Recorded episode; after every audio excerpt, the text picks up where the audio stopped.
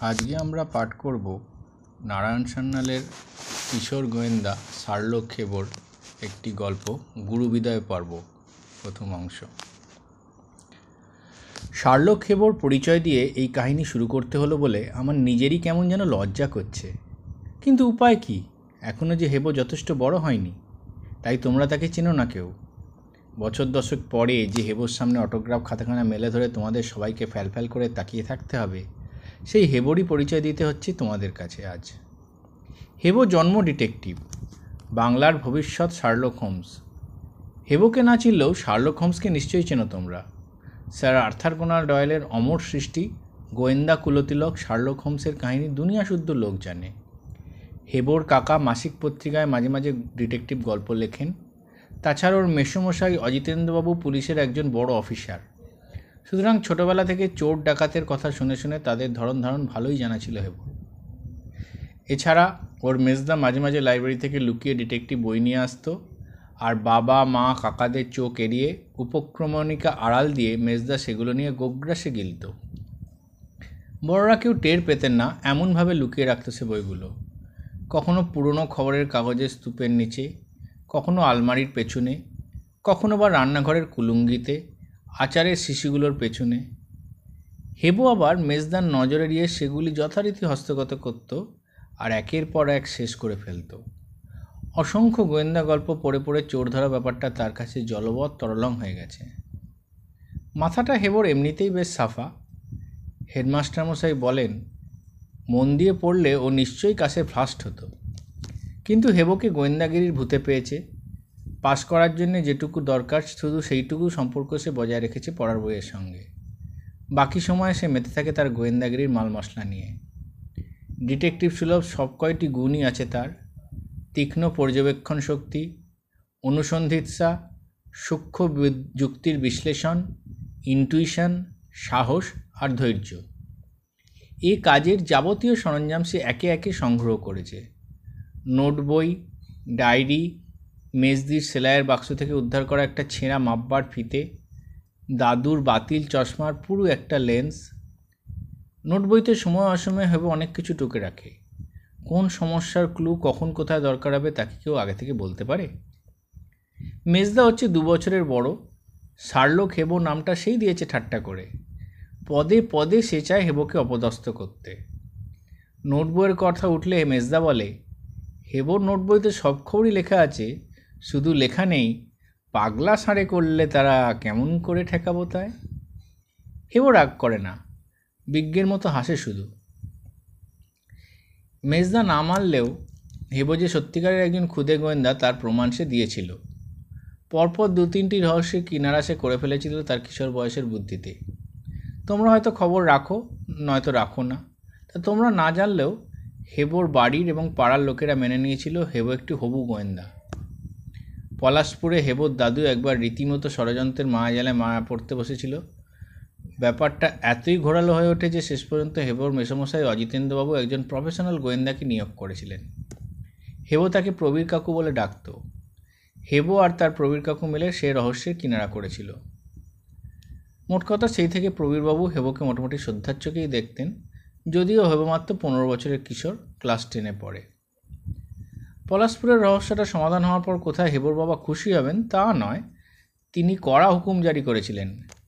গোয়েন্দাগিরি হেবোকে একেবারে ছেড়ে দিতে হবে যতদিন না সে হায়ার সেকেন্ডারি পাস করে।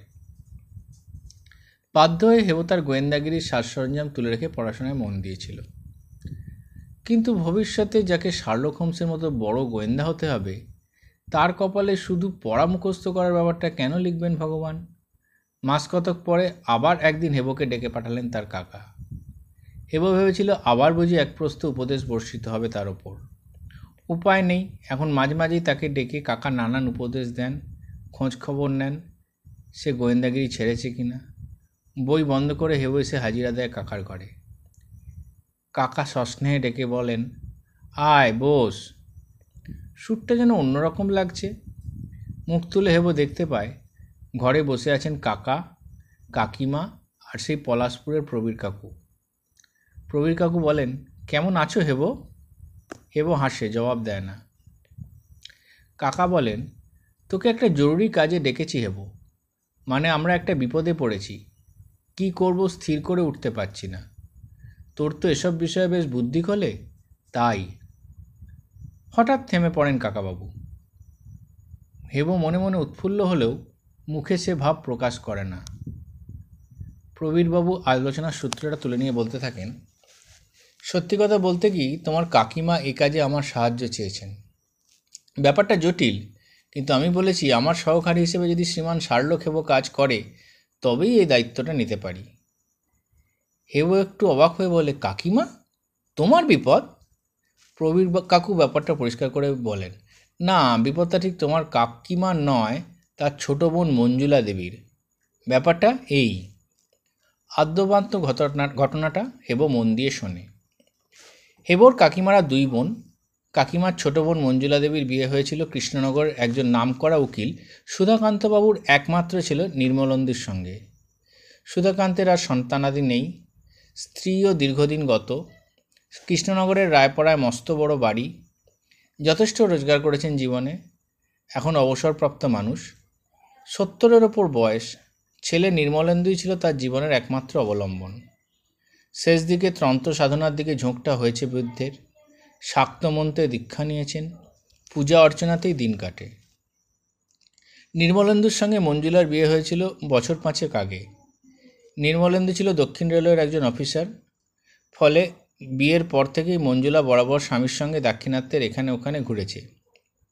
শ্বশুর মশাইয়ের সঙ্গে তার বিশেষ ঘনিষ্ঠতা হওয়ার সুযোগ হয়নি। ছুটি ছাটায় নির্মলেন্দু যখন বাড়ি এসছে তখন মঞ্জুলাও এসছে এবং সুধাকান্তের সেবা যত্নের কোনো ত্রুটি হয়, হয়নি। বিয়ের মাসখানেক আগেই নির্মলেন্দু চাকুরিতে ঢুকেছিল আর বিয়ের মাস দুয়েক পরেই সে বদলি হয়ে যায় মাদ্রাজে। ফলে মঞ্জুলার পক্ষে শ্বশুরের ঘর করাটা ঘটেনি। এখন মজা হচ্ছে এই যে সুধাকান্তবাবুর ধারণা হলো এই অপয়া বউয়ের জন্যই নির্মলেন্দু তার বাপকে বাপকে ত্যাগ করে গেল। এই ধারণার পেছনে কোনো যুক্তি নেই। সুধাকান্তবাবু একজন নামকরা উকিল ছিলেন। যুক্তির ওপর নির্ভর করে কত বড় বড় কেসে জিতেছেন তিনি। অথচ এখন একেবারে বিনা যুক্তিতে ছেলে মানুষের মতো তিনি অভিমান করে রইলেন প্রত্যবধূর ওপর। বেচারি মঞ্জুলা এই অভিমান ভাঙাবার নানান চেষ্টা করেছে। স্বামীকে ছেড়ে কৃষ্ণনগরের শ্বশুরের কাছে এসে থাকতে চেয়েছে, কিন্তু তাতেও কোনো ফল হয়নি। সুধাকান্তবাবু তো পুত্রবধূর সেবার জন্যে কাতর নন। তিনি চাইছেন পুত্রের সান্নিধ্য। অথচ সে বেচারা চাকরি ছেড়ে বারে বারে এতদূর আসেই বা কী করে? শেষ পর্যন্ত নির্মলেন্দু বলেছিল, বাবা, আপনিই কেন আমার ওখানে গিয়ে বসে থাকবেন চলুন না মাদ্রাজে? কিন্তু তাতেও সুধাকান্ত রাজি নন। দেশ ঘর ছেড়ে অত দূরে এই বয়সে তিনি যাবেন না। ফলে পিতা, পুত্র আর পুত্রবধূর মধ্যে একটা মন কষাকষির সূত্রপাত হলো। হেব বাধা দিয়ে বলে, কিন্তু এর মধ্যে কাকিমার বিপদটা কোথায়? প্রবীরবাবু বলেন, বলছি, সবটা শোনো আগে। ঘটনার গতিটা কোন দিকে নিয়েছে, এবার তিনি তা বুঝিয়ে দেন। মাস চারেক আগে একটা আকস্মিক দুর্ঘটনায় নির্মলেন্দু মারা গেলেন। এ আঘাতে সুধাকান্ত একেবারে ভেঙে পড়েছেন। তিনি যেন একেবারে অন্য মানুষ হয়ে গেছেন। অথচ তার মাথা খারাপের কোনো লক্ষণ দেখা দেয়নি। মানসিক স্থৈর্য তার ঠিকই বজায় আছে, তবে সমস্ত দুনিয়ার ওপর তার একটা বিতৃষ্ণা জন্মেছে। সুধাকান্তের অর্থের অভাব ছিল না। যথেষ্ট টাকা উপার্জন করেছেন তিনি সারা জীবনে। তবু সেই টাকা রোজগারের অচিলাতেই ছেলে যে বাপকে ত্যাগ করে গেছে, এটা তিনি ভুলতে পারেননি। ছেলে নেই, টাকার ওপরেই মর্মান্তিক চটে গেছেন তিনি। তার ধারণা হয়েছে অর্থই সকল অনর্থের মূল। আর চটে গেছেন তার পুত্রবধূর ওপর।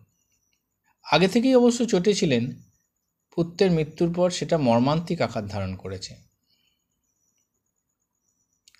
মঞ্জুলার একটি সন্তান সন্তান হয়েছিল ইতিমধ্যে। বছরখানেকের ছেলেটিকে নিয়ে সে এসে আশ্রয় চাইল শ্বশুরের ভিটায়। আশ্রয় তিনি দিলেন, অন্নবস্ত্রের ব্যবস্থাও করতে তিনি রাজি। কিন্তু না পুত্রবধূ, না তার অভূত শিশু সন্তান, কাউকেই তিনি মনে প্রাণে গ্রহণ করলেন না। দ্বিতল বাড়ি, উপরতলায় তিনখানি ঘর একটি ঘরে থাকেন সুধাকান্তবাবু দ্বিতীয় ঘরটি তালাবন্ধ থাকে, সেটাই ছাত্রজীবনে নির্মলেন্দু থাকত। কখনো সখনো দেশে এলে সস্ত্রিক এই ঘরেই উঠত সে। তৃতীয় ঘরখানিতে বর্তমানে আছেন সুধাকান্তের গুরুদেব। মন্ত্রদীক্ষা দিতে তিনি এসেছিলেন একদিন, আর ফিরে যাওয়া হয়নি। একতলায় রান্না, ভাঁড়ার বৈঠকখানা ছাড়াও আর একটি বাড়তি ঘর ছিল। সেটাতেই থাকতে দেওয়া হয়েছিল মঞ্জুলাকে। ঘরটা অন্ধকার, স্যাঁতস্যাঁতে। এমন একটা ঘরে তাকে থাকতে দেওয়ার সঙ্গত কারণ দেখেছিলেন গুরুদেব। সুধাকান্ত নাকি পুত্রবধূর বৈধব্যের বেশটা সহ্য করতে পারেন না। না পারাই স্বাভাবিক। মাত্র পাঁচ বছর আগে যাকে আদর করে নিয়েছিলেন এই বাড়ির লক্ষ্মী করে, সেই যদি আজ সাদা থান পরে তার সামনে ঘুরে বেড়ায়, তাহলে তার কষ্ট হয় বই কি? মঞ্জুলাও তাই মেনে নিল এই দুর্ভাগ্যকে। একতলার ওই অন্ধ কুটুরিতেই আশ্রয় নিল সে শিশু সন্তানটিকে নিয়ে। বাড়িতে দারোয়ান, ঠাকুর আর পুরনো আমলের ঝি মোক্ষদা মাসি আছে, তারাই সব কাজকর্ম সারে। গুরুদেব প্রথম দিনেই বলে দিয়েছিলেন, এ বেশে যেন মঞ্জুলা তার শ্বশুরের সামনে না যায়। প্রথমটায় লজ্জায়, সংকোচে আর হতাশায় মাথা নিচু করে এই আদেশ মেনে নিয়েছিল মঞ্জুলা। সুধাকান্তের পুত্রবিয়োগের জন্য যেন সেই দায়ী। সত্যই তো, এ বেশে সে কেমন করে দাঁড়াবে তার সামনে? কিন্তু দু দশ দিন পরে তার খেয়াল হলো কিন্তু এ তো হতে পারে না। এই বেশ বদলাবার কোনো সম্ভাবনা যখন নেই, তখন সে কি চিরকালই ওই অন্ধ কুটুরিতে পড়ে থাকবে নাকি? শ্বশুরের সেবা যত্ন করবে না? গুরুদেব কঠিন হয়ে বললেন, না, এতদিন যদি পুত্রবধূর সেবা যত্ন ছাড়াই চলে গিয়ে থাকে, তবে আরও কটা দিনও চলবে। বাধ্য হয়ে এই অপমানকর জীবনযাত্রাকে স্বীকার করে নিয়েছিল মঞ্জুলা। নির্বান্ধব পুরীতে একতলার ওই অন্ধকার ঘরে ইঁদুর আর আরশোলা তাড়িয়ে পড়েছিল কোনো ক্রমে। সদ্য বিধবার যেন নতুন কোনো কষ্টের বোধই ছিল না, তবু তার মনে একটি আশার বীজ সে সযত্নে বাঁচিয়ে রেখেছিল। একদিন না একদিন সুধাকান্ত তাকে ক্ষমা করে টেনে নেবেন। কতদিন আর অভিমান করে থাকতে পারবেন তিনি? সুধাকান্ত কি কোনোদিনই বুঝবেন না? যে দুঃখের আগুনে তিনি জ্বলে পুড়ে মরছে, মরছেন, সেই একই আগুনে জ্বলছে এ বাড়ির আরেকটি উপেক্ষিতা নারী। তাকে না হলেও অন্তত নির্মলেন্দুর সন্তানটিকে, ফুলের মতো সুন্দর বংশের শেষ প্রদীপটিকে তিনি একদিন পাঁজর সর্বস্ব হাহা করে বুকে টেনে নেবেনি খোকাত নতুন হাঁটতে শিখেছে, টলমল করে সারা বাড়ি টলে টলে বেড়ায়, সিঁড়ি বেয়ে উঠতে চায় দ্বিতলে। কিন্তু তা হবার নয়। গুরুদেব আর তার চেলাটি পালা করে পাহারা দেয় সুধাকান্তের ঘরের সামনে। ওদের ভয়ে খোকনকে ওপরে নিয়ে যেতে পারে না কেউ। ক্রমে মঞ্জুলার আশা নিরাশায় পরিণত হয়েছে আর সে অনুভব করেছে শ্বশুরের সঙ্গে পুনর্মিলনের পথে একমাত্র বাধা হচ্ছেন ওই গুরুদেবটি। কিন্তু কেন? মঞ্জুলা কোনো কারণ খুঁজে পায়নি। মঞ্জুলার বাপের বাড়ির অবস্থা বিশেষ ভালো নাই। ভাই নেই তার, বাবা গত হয়েছেন, মা আছেন মালদায় জমি জমার থেকে কোনো ক্রমে দিন চলে যায় তার। এক দিদি, তিনি হেবর কাকিমা। হেবর কাকা অবশ্য মঞ্জুলাকে তাদের বাড়িতে এনে রাখতে পারতেন, কিন্তু তাহলে শ্বশুরের বিষয় সম্পত্তি কিছুই সে পাবে না। ছেলেটিকেও তো মানুষ করে তুলতে হবে। মঞ্জুলার চিঠি পেয়ে হেবর কাকা আর কাকিমা কৃষ্ণনগরে গিয়েছিলেন, কিন্তু সুধাকান্তবাবু তাদের কোনো আমলই দেননি। প্রথমত তিনি দেখাই করতে চাননি বলে পাঠিয়েছিলেন, আপনারা বৌমার সঙ্গে দেখা করতে এসছেন, তিনি নিচের তলায় আছেন। কিন্তু হেবর কাকা নাচরবান্ধ হয়ে দেখা করেছেন তার সঙ্গে। সুধাকান্তবাবু ভালোভাবে ওদের সঙ্গে কথাই বলেননি। তবে নকুলবাবুর মধ্যস্থতায় মোটামুটি সাক্ষাৎটা হয়েছে। বাধা দিয়ে হেবো বলে, নকুলবাবুটিকে? হেবর কাকিমা বলেন, নকুলবাবু হচ্ছেন তাওয়াই মশাইয়ের পুরনো মুহুরি। বলতে গেলে ওদের সংসারেরই একজন।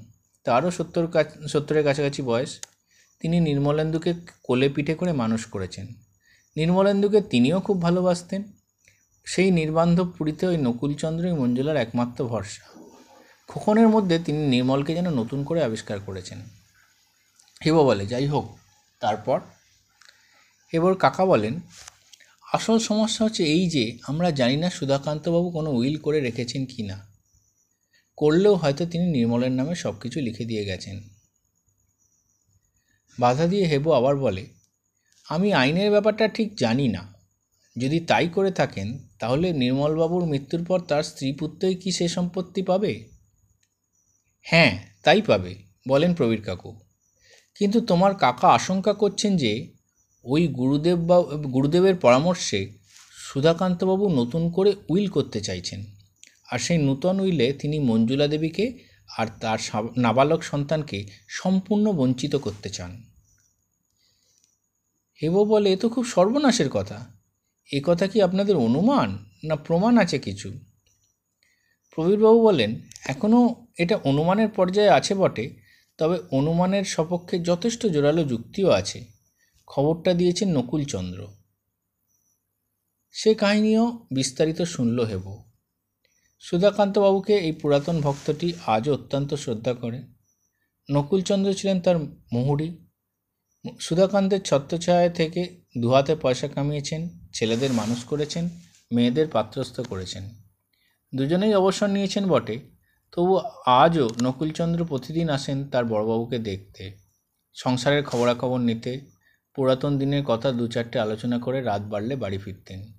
সুধাকান্ত কোন কেসে কেমন করে সওয়াল করেছেন, কোন আসামিকে ফাঁসির দড়ি নিশ্চিত আলিঙ্গন থেকে মুক্ত করেছিলেন, কোন ধরিবাজ বদমায়েশের কূট কৌশল ব্যর্থ করে তাকে কারাকক্ষের দিকে ঠেলে দিয়েছিলেন এসব বলতে বলতে উজ্জ্বল হয়ে উঠতেন নকুলচন্দ্র। আর মনে মনে খুব উপভোগ করলেও সুধাকান্ত বলতেন, আরে ছেড়ে দাও নকুল, ওসব কথা থাক। সে রামও নেই, সে অযোধ্যাও নেই। আমাদের সময় হাকিমরা ছিল সত্যিকারের মানুষ। সেই ম্যাকফার্লন সাহেবকে মনে আছে তোমার? নকুল বলতেন, মনে নেই আবার। ফেয়ারওয়েলের দিন তিনিই না আপনাকে বলেছিলেন? এখান থেকে যেতে আর কোনো দুঃখ নেই। শুধু একটাই দুঃখ, তোমার মতো উকিলের জোয়াল ও সওয়াল আর শুনতে পাবো না। বাধা দিয়ে সুধাকান্ত বলতেন, আরে ছেড়ে দাও নকুল, ওসব কথায় আর কাজ কি? এই দুটি প্রাচীন বন্ধুর সামাজিক মর্যাদার আচরণ উঁচু না নিচু তা বোঝবার উপায় ছিল না। ওদের বন্ধুত্বে ভাটার টান পড়ল সুধাকান্ত দীক্ষা নেওয়ার পর থেকে। গুরুদেব নকুলচন্দ্রকে পছন্দ করতেন না, ওদের সান্ধ্য আসরে প্রায় এসে বসতেন তিনি। আর দুজনেই কেমন যেন আড়ষ্ট হয়ে পড়তেন। ক্রমশ নকুলচন্দ্র অনুভব করেন, তিনি এ বাড়ির কর্তার কাছে অবাঞ্ছিত। তবু দীর্ঘ পঞ্চাশ বছরের অভ্যাসবশত সন্ধ্যাবেলা একবার দেখা করে যেতেন। কিছুদিন আগে সুধাকান্তের হঠাৎ খুব জ্বর হয়। নকুলচন্দ্র তৎক্ষণাৎ খবর পাঠালেন শহরের নামকরা ডাক্তার অনুকূলবাবুকে। অনুকূলচন্দ্র বয়সে ছোট, কিন্তু পশার খুব আছে তার। ঔষধপত্র পড়তে সামলে নিলেন সুধাকান্ত, কিন্তু দুর্বল হয়ে পড়লেন তিনি। দিন সাতেক জ্বর ভোগ করেই একেবারে কাবু হয়ে পড়লেন। বিছানা থেকে নামতে পারেন না, হাটের অবস্থা ভালো নয়। শয্যাশায়ী হয়ে পড়লেন সুধাকান্ত। নকুলচন্দ্র সকাল বিকেল দুবেলা আসতে শুরু করলেন। খবর নিতে ব্যবস্থাপত্র করতে। বয়স হলে কী হবে? নকুলচন্দ্র এখনও বেশ শক্ত আছেন।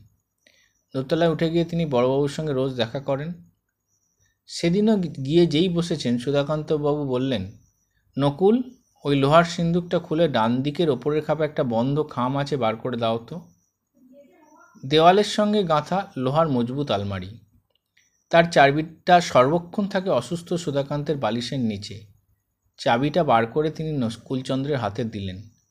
ওর চোখের সামনেই ঘটছে সব কিছু নকুলচন্দ্র চাবি খুলে ওপরের খোল থেকে, কোপ থেকে একটা শিলমোহর করা খাম বার করে ফিরে এলেন।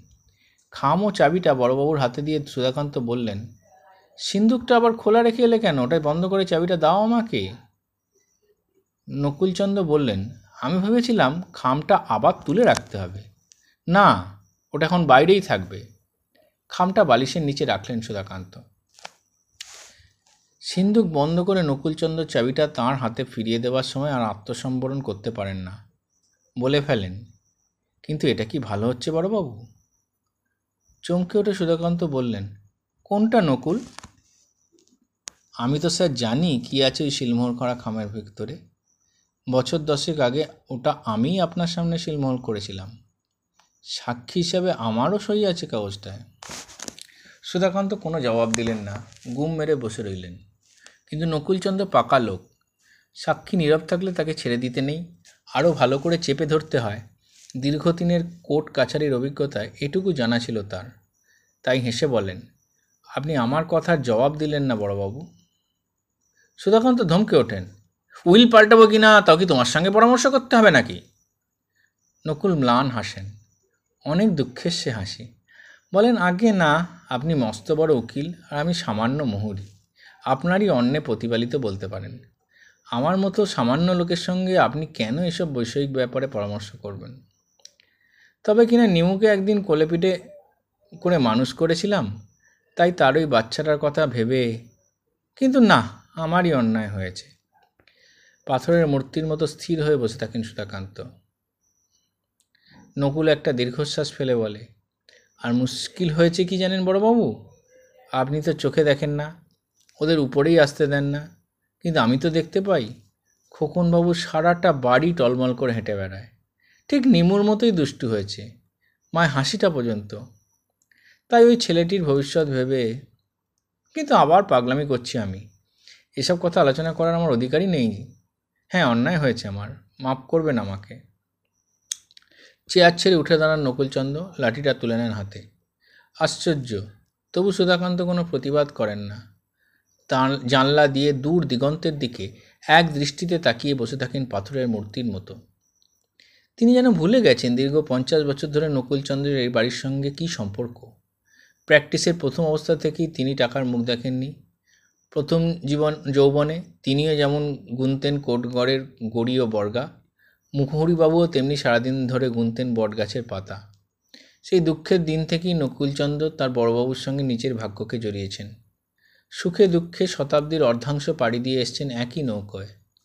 নিমুর বিয়ের সম্বন্ধ পাকা করতে ওই নকুলচন্দ্রকেই একদিন পাঠিয়েছিলেন। বিয়ের দিন বরযাত্রী যেতে পারেননি, একটা বড় কেসের দিন পাল্টানো যায়নি বলে ওই নকুলচন্দ্রকেই বরকর্তা করে পাঠিয়েছিলেন।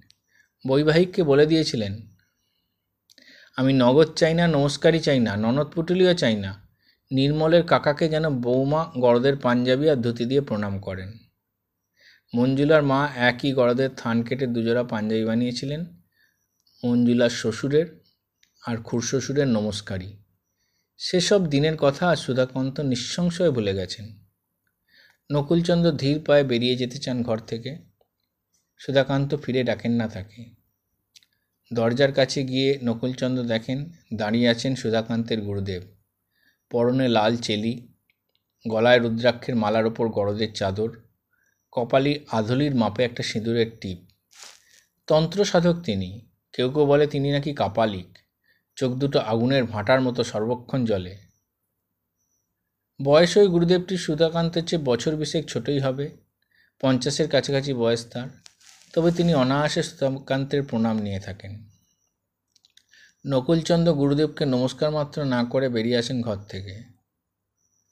সিঁড়ি দিয়ে নামবার সময় শুনতে পান, গুরুদেব তাকে শুনিয়ে শুনে বেশ জোর কলায় সুধাকান্তকে বলছেন, আবার তুমি ওইসব অসৎ কুসঙ্গের সংস্পর্শ করেছ? বলছি না, ওদের দোতলায় উঠতে দেবে না? মিনমিনে গলায় সুধাকান্ত কি জবাব দিলেন সেটা আর শুনতে পেলেন না তিনি। এতক্ষণ তীক্ষ্ণ মনোযোগ দিয়ে হেব শুনছিল কেস হিস্ট্রিটা প্রবীরচন্দ্র থামতেই বলল, বুঝলাম। এখন কি করতে চান আপনারা? কাকা বলেন, আমি তো আসার কোনো চিহ্ন দেখতে পাচ্ছি না। বাধা দিয়ে হেব বলে কেন? এখনই নিরাশ হবার কী আছে? আমি তো আসার লক্ষণ ভালোই দেখতে পাচ্ছি। প্রথমত দেখুন, সুধাকান্ত গুরুদেবের হাতে সিন্ধুকের চাবিটা দেননি। নিচে উত্থান শক্তি রহিত, কিন্তু সিন্ধুক খোলার কাজটার জন্য সাহায্য নিয়েছিলেন নকুল বাবুর দ্বিতীয়ত, নকুলচন্দ্র যখন খোকনের কথা বলছিলেন, তখন তিনি উদাস দৃষ্টি মেলে জানলার বাইরের দিকে তাকিয়েছিলেন। তৃতীয়ত, বোঝা যাচ্ছে গুরুদেব ইতিপূর্বেই নকুলচন্দ্রের দ্বিতলে আসা বন্ধ করতে চেয়েছিলেন, কিন্তু সে নিষেধ অমান্য করেছেন সুধাকান্ত। কাকা বলেন, কি জানি বাপু, অত সূক্ষ্ম বিচার আমি বুঝি না। আমি প্রবীরকে বলছিলাম, কাজটা হাতে নিতে। এ সাধারণ মানুষের কাজ নয়। পুলিশের সাহায্যও আমরা পাবো না, কারণ সুধাকান্ত বেআইনি কিছু করছেন না। সম্পত্তি সুধাকান্তের নিজের উপার্জন, পৈতৃক নয়। তিনি যদি সজ্ঞানে ও স্বইচ্ছায় তার সুপার্জিত সম্পত্তি গুরুদেবকে উইল করে দিয়ে যান, তাহলে আইনত আমাদের আপত্তি করবার কিছু নয়। মামলা মোকদ্দমা করে মঞ্জুলা হয়তো তার নাবালক সন্তানের জন্য একটা মোটামুটি কর্পোস আদায় করতে পারবে। তাও পারবে কিনা জানি না। কিন্তু এত বড় অন্যায়টা সহ্যই বা করে যাওয়া যায় কেমন করে? এবার বলে, সে তো ঠিক কথাই। সুধাকান্তকে বাধা দেওয়ার আইনগত অধিকার না থাকলেও নীতিগত অধিকার আমাদের আছে। এ যদি অধর্ম না হয়, তাহলে অধর্ম আর কাকে বলে? কিন্তু প্রবীর কাকু কেমন করে কি করবেন? কাকা বলেন, সে যদি আমি বাতলাতে পারব, তাহলে আমিই তো গোয়েন্দা হতুম। কেবো গম্ভীর স্বরে বলল, সে কথা ঠিক। তা প্রবীর কাকু, আপনি কি বলছেন? আমি বলছি, আমাদের কিছু করতে হলে সর্বপ্রথম দুর্গের ভিতরে ঢুকতে হবে। আমার পক্ষে ওই বুহে প্রবেশ করা অসম্ভব। গুরুদেবটি আমি চিনি, গভীর জলের মাছ তিনি। বহু বিধবার সম্পত্তি গ্রাস করেছেন আশ্রমের নামে। তাছাড়া চোরাই মাল পাচারের একটা ফলাও ব্যবসা আছে তার। বহুবার ফাঁদ পেতেছে পুলিশ, ধরা পড়েনি একবারও। অত্যন্ত ধরিবাজ লোক, সেও আমাকে চেনে, আমিও তাকে চিনি। ফলে কোনো ছুতো নাতাতেই আমার পক্ষে ওই বুহে প্রবেশ অসম্ভব। হেব বলে, বুঝেছি ভীমসেনও ঠিক ওই কথাই বলেছেন। ভীমসেনকে মধ্যম পাণ্ডব। দ্রোণাচার্যের চক্রব্যূহ ভেদ করতে পারেননি তিনি। শেষমেশ আমারই মতো একটা বাচ্চা ছেলে ডেকে বলেছিলেন, তুই ঢোকর ভেতর। কাকিমা ভয় পেয়ে বলেন, না বাপু, এসবের মধ্যে হেবর গিয়ে কাজ নেই, বড় ঠাকুরও বাড়িতে নেই। বাধা দিয়ে হেব বলে, ভয় নেই কাকিমা, অভিমন্যু বধপাল অভিনয় করছি না আমরা, বেরিয়ে আমি ঠিকই আসব। প্রবীরও আশ্বাস দিয়ে বলেন, তাছাড়া আমি তো থাকবোই পেছনে। হেব হেসে বলেন সেটা কোনো সান্ত্বনার কথা নয় প্রবীর কাকু, কারণ ভীমসেনও অভিমন্যুকে ওই রকম একটা প্রতিশ্রুতি দিয়েছেন, দিয়েছিলেন। কিন্তু আমি বলছি, কাজটা টেক আপ করতে পারতুম, সামনে ছুটিও আছে স্কুলের ক্লাস কামাই হবে না, কিন্তু আমি ওখানে যাব কোনো ছিলায় প্রবীরবাবু বলেন, আমি সেটা আগেই ভেবে রেখেছি। নকুলবাবু আমাদের দলে, তিনি সুধাকান্তবাবুকে বলবেন, তুমি তার ভাইপো বা ভাগ্নে? গায়ে থাকো, দুদিনের জন্য শহর দেখতে এসছে। হেবু বলে তাদের দুটি অসুবিধে। প্রথম কথা, নকুলবাবু সম্পর্কে আমি কিছুই জানি না। অথচ সুধাকান্তবাবু আজ পঞ্চাশ বছর ধরে তাকে চেনেন। জেরার মুখে আমি ধরা পড়ে যাব। মনে করুন, নকুলচন্দ্রের এক ছেলে পাঁচ বছর আগে সাপের কামড়ে মারা গেছে। তার ভাইপোর পক্ষে এত বড় খবরটা জানা উচিত। সেই প্রসঙ্গে উঠলে আমি কি বলব? দ্বিতীয়ত, নকুলবাবুর বাড়িও কৃষ্ণনগরে। তার ভাইপো বা ভাগ্নে গ্রাম থেকে শহরে দেখতে এলে তার বাড়িতেই উঠবে কেন? সুধাকান্দের স্কন্ধে তাকে নকুলচন্দ্র চাপাতে চাইবেন বা কেন? আর তার ভাইপোই বা ভাই বোনদের ছেড়ে ওই নির্বান্ধবপুরীতে থাকতে চাইবে কেন? কাকা বলেন, এ কথা ঠিক। খেবো বলে, তার চেয়ে আমার মাথায় আর একটা ফোন দিয়ে এসছে। আচ্ছা নকুলবাবুর বাড়িতে কে কে আছেন? কাকিমা বললেন, ঠিক জানি না, তবে ওনার অনেকগুলো ছেলে মেয়ে নাতি নাতনি আছে শুনেছি। হেবো বলে, ব্যাস ব্যাস, মা ষষ্ঠী রক্ষা করেছেন। বসুন, আসছি আমি, উপায় বার করেছি। বলিয়ে বলেই বেরিয়ে যায় ঘর ছেড়ে। একটু পরে ফিরে আসে একখণ্ড টেস্ট পেপার নিয়ে। পাতা উল্টে কি দেখে নিয়ে বলে, নকুলবাবু, বলুন, আমার বাবা তার পরিচিত একজন মক্কেল। মামলা সূত্রে তার আলাপ। আমি হাঁসখালি উচ্চ মাধ্যমিক স্কুলের একটি ছাত্র। এবার হায়ার সেকেন্ডারি পরীক্ষা দেব। আমার সিট পড়েছে কৃষ্ণনগর কলেজিয়েট স্কুলে পরীক্ষা দিতে শহরে এসছি। যেহেতু নকুল বাড়ির বাড়িতে মা ষষ্ঠীর কৃপায় সারাদিন চেয়ে লেখে আছে, তাই তিনি আমাকে কয়েকদিনের জন্য সুধাকান্তবাবুর বাড়িতে এনে রাখছেন। দ্বিতলের অব্যবহৃত ঘরটায় থেকে আমি পড়াশোনা করব ও পরীক্ষা দেব। ব্যাপারটা বুঝেছেন? তাহলে আমি দোতলাতেই থাকব। সকালবেলা পরীক্ষা দিতে যাচ্ছি বলে বেরিয়ে যাব, তারপর লুকিয়ে থাকব বাড়িতেই। যেহেতু আমি পরীক্ষার্থী কেউ সন্দেহ করবে না, পরীক্ষা না দিয়ে আমি বাড়িতেই লুকিয়ে আছি। যে কথা সেই কাজ। পরদিন সকালের লালগোলা প্যাসেঞ্জারে নকুল ও প্রবীরচন্দ্রের সঙ্গে হেবো রওনা দিল কৃষ্ণনগর। হেবর মা বাবা কতদিনের জন্যে মধুপুরে গেছেন ইস্টারের ছুটিতে? হেবরও স্কুল ছুটি? ইস্টার, মোহরাম আর হায়ার সেকেন্ডারি পরীক্ষার জন্য লম্বা ছুটি? মেজদা একবার হেবোকে জিজ্ঞাসা করেছিল সে কোথায় যাচ্ছে? হেবো জবাবে বললে, কাকা যেখানে পাঠাচ্ছেন। নকুলচন্দ্র হেবকে নিয়ে এলেন সুধাকান্তের বাড়িতে। ঠিক হলো, প্রবীরচন্দ্র কাছে পিঠেই কোনো একটা বোর্ডিং হাউসে থাকবেন। রোজ সন্ধ্যাবেলা হেবো গিয়ে তাকে দৈনন্দিন রিপোর্ট দেবে। সুধাকান্তবাবু নকুলবাবুর পরিচিত এই ছেলেটিকে কদিনের জন্য তার বাড়িতে রাখতে রাজি হলেন। ভুয়ো প্রবেশে কোনো বেগ পেতে হলো না। হেবর আসল পরিচয়টা নকুলচন্দ্র শুধু জানিয়ে গেলেন মঞ্জুলা দেবীকে। প্রয়োজন ছিল না, কারণ দিদির কাছে হেবর কীর্তিকলাপ ইতিপূর্বেই শুনেছিলেন দিদি তিনি। তবু মঞ্জুলা দেবী খুব যে একটা ভরসা পেলেন তা তার মুখ দেখে মনে হলো না। সুধাকান্তবাবু, হেবকে ডেকে কোনো প্রশ্ন করলেন না। এসব দিকে যেন তার খেয়ালই নেই। হেবো লক্ষ্য করে দেখে, তার ঘরের সামনে সর্বক্ষণ একটা টিকিওয়ালা লোক বসে পাহারা দেয়। শুনল লোকটা গুরুদেবের এক চেলা, নাম কেবলানন্দ। ঘরটার তালা খুলে যে ওকে পৌঁছে দিয়ে গেল বাড়ির ঠাকুর, সে বাড়ির ঠাকুর। হেব তার স্বভাবসুলভ তীক্ষ্ণ দৃষ্টি দিয়ে সমস্ত পরিস্থিতিটা বিচার করে নেয়। দ্বিতলের সিঁড়ি দিয়ে উঠেই একটা চওড়া বারান্দা, ডান দিকে অর্থাৎ পূর্বমুখী দুখানি ঘর আর সিঁড়ির বাঁয়ে পশ্চিম দিকে আর একখানা কামরা। পূর্ব দিকের প্রথম ঘরখানা এতদিন তালাবন্ধ ছিল। পাশের ঘরখানিতে আছেন অসুস্থ গৃহকর্তা। সিঁড়ির ওপাশের পশ্চিম দিকের ঘরখানায় সত্যপক্ষ অর্থাৎ গুরুদেব তার সেই চেলাকিনে নিয়ে থানা গেড়েছেন। অর্থাৎ ওই পশ্চিম দিকের ঘরখানাই হচ্ছে শত্রুপক্ষের শিবির। হেব খুশি হয় মনে মনে। এতে তার সুবিধেই হয়েছে। ঠিক পাশের ঘরেই আছেন সুধাকান্ত। দুটি ঘরের মাঝখানে আছে একটি দরজা, ওপাশ থেকে বন্ধ। দরজার গায়ে বিলিতি কায়দার, বাড়ির কায়দায় গা তালা লাগানো। গা তালার চাবির যে ফুটো আছে, তাতে চোখ লাগালে ও পাশের ঘরের খানিকটা নজরে আসে, খাটের একটু অংশ। লোহার সিন্দুকটা অবশ্য দেখা যায় না, সেটা ঘরের অন্য প্রান্তে। হেব মনে মনে স্থির করল, প্রথমেই তাকে এক খণ্ড সাদা কাঁচ জোগাড় করতে হবে। ওই চিত্রপাতে তাকে বারে বারে চোখ লাগাতে হবে, আর গুরুদেবটি যেরকম ঝানু লোক, তাক বুঝে কাঠির খোঁচা মেরে হেবকে কানা করে দিতে পারেন। একতলায় যে ঘরটায় মঞ্জুলা দেবী থাকেন সেটাও দেখল।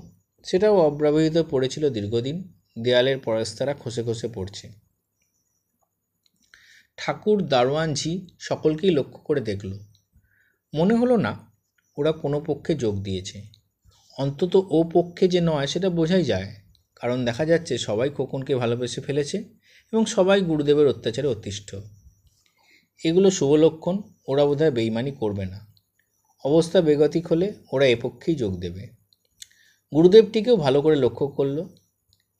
কাপালিক বা তান্ত্রিকদের মতো দেখতে নয় মোটেই। প্রকাণ্ড তার বপুখানি, মেদের মৈনাক, মাথায় কাঁচা পাকা বাবরি চুল, বয়স আন্দাজ পঞ্চাশ, পেল্লায় একটি ভুঁড়ি, কপালে সবসময় একটা লাল সিঁদুরের টিপ, গলায় রুদ্রাক্ষের মালা। তান্ত্রিক বলতেই যেমন বাজে পোড়া তালগাছের মতো পাকানো চেহারার কথা মনে পড়ে, এঁকে দেখে তা মনে পড়ে না মোটেই। মনে হয়, কৃষ্ণনগরের আল্লাদি পেল্লাদি পুতুলের একজোড়া ভেঙে এসেছে বুদি, বুঝি। মেদবহুল ওই চেহারার মধ্যে দেখবার মতো বস্তু হচ্ছে তার চোখ দুটো। প্রায় সবসময় ফুলো ফুলো গালের চর্বির তলায় ঢাকা থাকে, কিন্তু সময় বিষয় এসে জ্বলে ওঠে। প্রথম দর্শনে হেবর ওপর তার স্নেহের সমুদ্র উতলে উঠল। হেব ছদ্ম ভক্তিভরে তাকে সাষ্টাঙ্গে প্রণাম করল বলেই বোধ হয় গুরুদেব বললেন, কল্যাণ হোক, তোমার নামটি কি বাবা? আগে ভালো নাম বটুকনাথ বটব্যাল ডাক নাম বটু। ভালো ভালো। তা বাবা বটু, তুমি বুঝি হাঁসখালি স্কুলের ছাত্র? সায়েন্স না হিউম্যানিটিস আগে সায়েন্স খুব ভালো, এটা সায়েন্সেরই যুগ। আচ্ছা এসো তুমি, মন দিয়ে পড়াশোনা করো। গুরুদেবের চেলাটি হাবাগোবা ধরনের, কিন্তু বুদ্ধিতে কম হলে কী হবে? লোকটার গায়ে অসুরের শক্তি। আর বুল ডগের মতো একরোকা সম্ভবত লোকটা উৎকলবাসী। সুধাকান্তের দরজার সম্মুখে থানা গেড়ে বসে আছে। যেন একটা ব্লাড হাউন্ড কুকুর। গুরুদেব ওকে ডাকেন, বাবা, কেবল বলে? নাম শোনা গেল, কেবলানন্দ। নিচের ঘরে এসে হেবো খুব আড়ম্বর করে তার বইপত্র সাজিয়ে রাখল টেবিলের ওপর আর পিছনে একটা কুলুঙ্গিতে লুকিয়ে রাখল তার গোয়েন্দাগিরির সরঞ্জাম। নোট বই, ডায়েরি, ম্যাগনিফাইং গ্লাস, মাপবার ফিতে। প্রথম দিনটা গেল পরিস্থিতিটা ঠিকমতো আঁচ করে নিতে। এই নাটকের চরিত্রগুলিকে ভালোমতো সমঝিয়ে নিতে। হেবো বুঝেছে তার প্রথম, প্রধান এবং একমাত্র কাজ হচ্ছে পাশের ঘরের ওপর নজর রাখা। যতদূর জানা গেছে, সুধাকান্ত তার পুরাতন উইলটি লোহার সিন্দুক থেকে বার করেছেন। সেই উইল মতে নির্মলেন্দুবাবুর সমস্ত সম্পত্তি পাওয়ার কথা। যেহেতু নির্মলেন্দু গত হয়েছেন, সুতরাং আইন মতে নির্মলেন্দুর স্ত্রী মঞ্জুলা দেবী ও নাবালক পুত্র এখন সেই সম্পত্তির অধিকারী। কিন্তু ভাবগতিক দেখে অনুমান করা যেতে পারে সুধাকান্ত উইলটি বার করে রেখেছেন সেটা পাল্টাবার জন্যে। আগের উইলটি যদি তিনি নষ্ট করেন তাহলেও ভাবনার কিছু নেই। কারণ আইন বলছে যে উইল না করে যদি তিনি মারা যান, তাহলে ও মঞ্জুলা ও তার সন্তান সম্পত্তি থেকে বঞ্চিত হবেন না। কিন্তু দুর্ভাবনার শেষ তো সেখানেই নয়। সুধাকান্ত আবার যে নতুন উইল করতে চান, তিনি না চাইলেও গুরুদেবটি তাকে দিয়ে তাই করাতে চান। যে কোনো কারণেই হোক সুধাকান্ত এখন সম্পূর্ণভাবে ওই গুরুদেবটি করতলগত। কাঁচ পোকা যেভাবে তেলা পোকাকে টেনে নিয়ে যায়, গুরুদেবও তেমনি অনিবার্যভাবে হিড়হিড় করে টেনে নিয়ে যাচ্ছেন বৃদ্ধকে। সুধাকান্তের যেন ব্যক্তিগত বিচার, বিবেচনা, শুভবুদ্ধি বলে কিছুই নেই। তিনি হয়ে পড়েছেন কলের পুতুল। ফলে দু চার দিনের মধ্যেই অর্থাৎ সুধাকান্তের সই করার ক্ষমতা লুপ্ত হওয়ার আগেই ওই গুরুদেবটি তাকে দিয়ে উইলটি পাল্টিয়ে নিতে চান। আচ্ছা ইতিমধ্যে সেই দুষ্কর্মটি হয়ে যায়নি তো? এবং অনেক ভেবে শেষ পর্যন্ত সমাধানে এসছে, না। কেননা মঞ্জুলা দেবীর কাছ থেকে জানা গেছে, ইতিমধ্যে একমাত্র ডাক্তারবাবু ছাড়া বাইরের লোক কেউ আসেনি বাড়িতে। উইল পাল্টাতে হলে সাক্ষী দরকার, গুরুদেব সাক্ষী হলে চলবে না, কেবলানন্দ সাক্ষী হলে সেটাও খুব জোরদার হবে না। ডাক্তারবাবু যখন আসেন তখন ঠাকুর ব্যাগ হাতে ঘরে থাকে, ফলে উইলটা এখনও পাল্টানো হয়নি। সাক্ষীর অভাবই তার প্রমাণ। কলকাতা থেকে আসবার সময় নকুলচন্দ্রের কাছ থেকে হেবো হাইনের ব্যাপারটা ভালোভাবে বুঝে নিয়েছে। নকুলচন্দ্র নাম করা উকিলের মুড়ি ছিলেন, আইন ভালো রকমই জানেন তিনি। আইন গঠিত খিটিমিটিগুলো বুঝে নিয়েছে বলেই হেবো জানে, একটা জোরদার সাক্ষী না রেখে গুরুদেব উইলটা পাল্টানোর ব্যবস্থা করবেন না। খাওয়া দাওয়া সেরে শুতে যাওয়ার আগে হেবো তার নোটবই বার করে সমস্যার সম্ভাব্য সমাধানগুলি বিজ্ঞানসম্মতভাবে চোখে ফেলল। নিম্নলিখিত উপায়ে সমস্যার সমাধান সম্ভব। এক, নতুন উইল যদি সুধাকান্ত না করতে পারেন।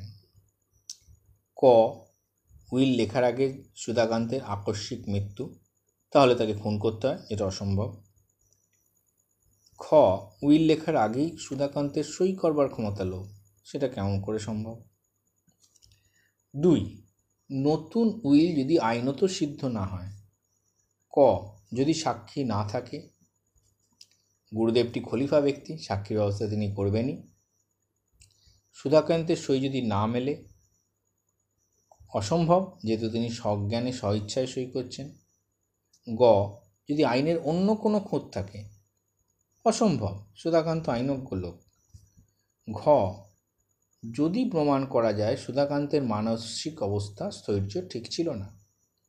সেটাও প্রায় অসম্ভব, কেননা তিনি যে পাগল নন, তা সুপ্রতিষ্ঠিত। তিন, নতুন উইল যদি গুরুদেব উপস্থাপিত করতে না পারেন। ক, গুরুদেব যদি মারা যান, তাহলেও লাভ নেই, গুরুদেবের ওয়ারিশ সম্পত্তি পাবে। খ, উইল যদি হারিয়ে যায়, অসম্ভব। গুরুদেব ওটা সযত্নে রাখার ব্যবস্থা করবেন। গ, উইল যদি চুরি যায়, একমাত্র সম্ভাবনা, গুরুদেবের সঙ্গে শার্লকেবর বুদ্ধির রণাঙ্গরে দৈরথ সমরের ফলাফলই এর জবাব দিতে পারে। যুক্তিপূর্ণ বিশ্লেষণ করে আলো নিভিয়ে শুয়ে পড়ার উপক্রম করছে। হঠাৎ মনে হলো, কে যেন তার দরজায় টুকা দিচ্ছে। টপ করে খাট থেকে লাফিয়ে নেমে পড়ে হেব। কে ডাকছে তাকে? সন্তর্পণে দরজা খুলে অন্ধকারে দেখে ভূতের মতো দাঁড়িয়ে আছে কেবলানন্দ। বাবা আপনাকে ডাকছেন। কেবলানন্দ গুরুদেবকে বাবা ডাকে। উনি এখনও ঘুমননি? না এখনও তার সেবা হয়নি। সেবা হয়নি? কার সেবা হয়নি? কিসের সেবা হয়নি? হেবো কোনো কথা বলে না। ওর পেছনে পেছনে চলে আসে শত্রু শিবিরে, গুরুদেবের ঘরে। এতক্ষণে মালুম হয় সেবা জিনিসটা কি? গুরুদেব নৈশ আহারে বসেছেন। কার্পেটের একটা বড় আসন বেমালুম হারিয়ে গেছে তার বিশাল বপুর অন্তরালে। তার সামনে একটা বড় পাথরের থালায় স্থূপাকার করা গব্য ঘিয়ে ভাজা লুচি। পাশে ম্যাগনাম সাইজ একটা জামবাটিতে মাংস থুরি মহাপ্রসাদ। রূপোর একটা মাঝারি বাটিতে দেড়শো আন্দাজ ঘন ক্ষীর আর রেকাবিতে খান আষ্টেক সরপড়িয়া। আরও তিন চারটে বাটিতে নানান ব্যঞ্জন। এই হচ্ছে বাবাজির নৈশ সেবা। এবার ছদ্মভক্তি ভরে নয়, সত্যিই ভক্তিভরে তাকে প্রণাম করল।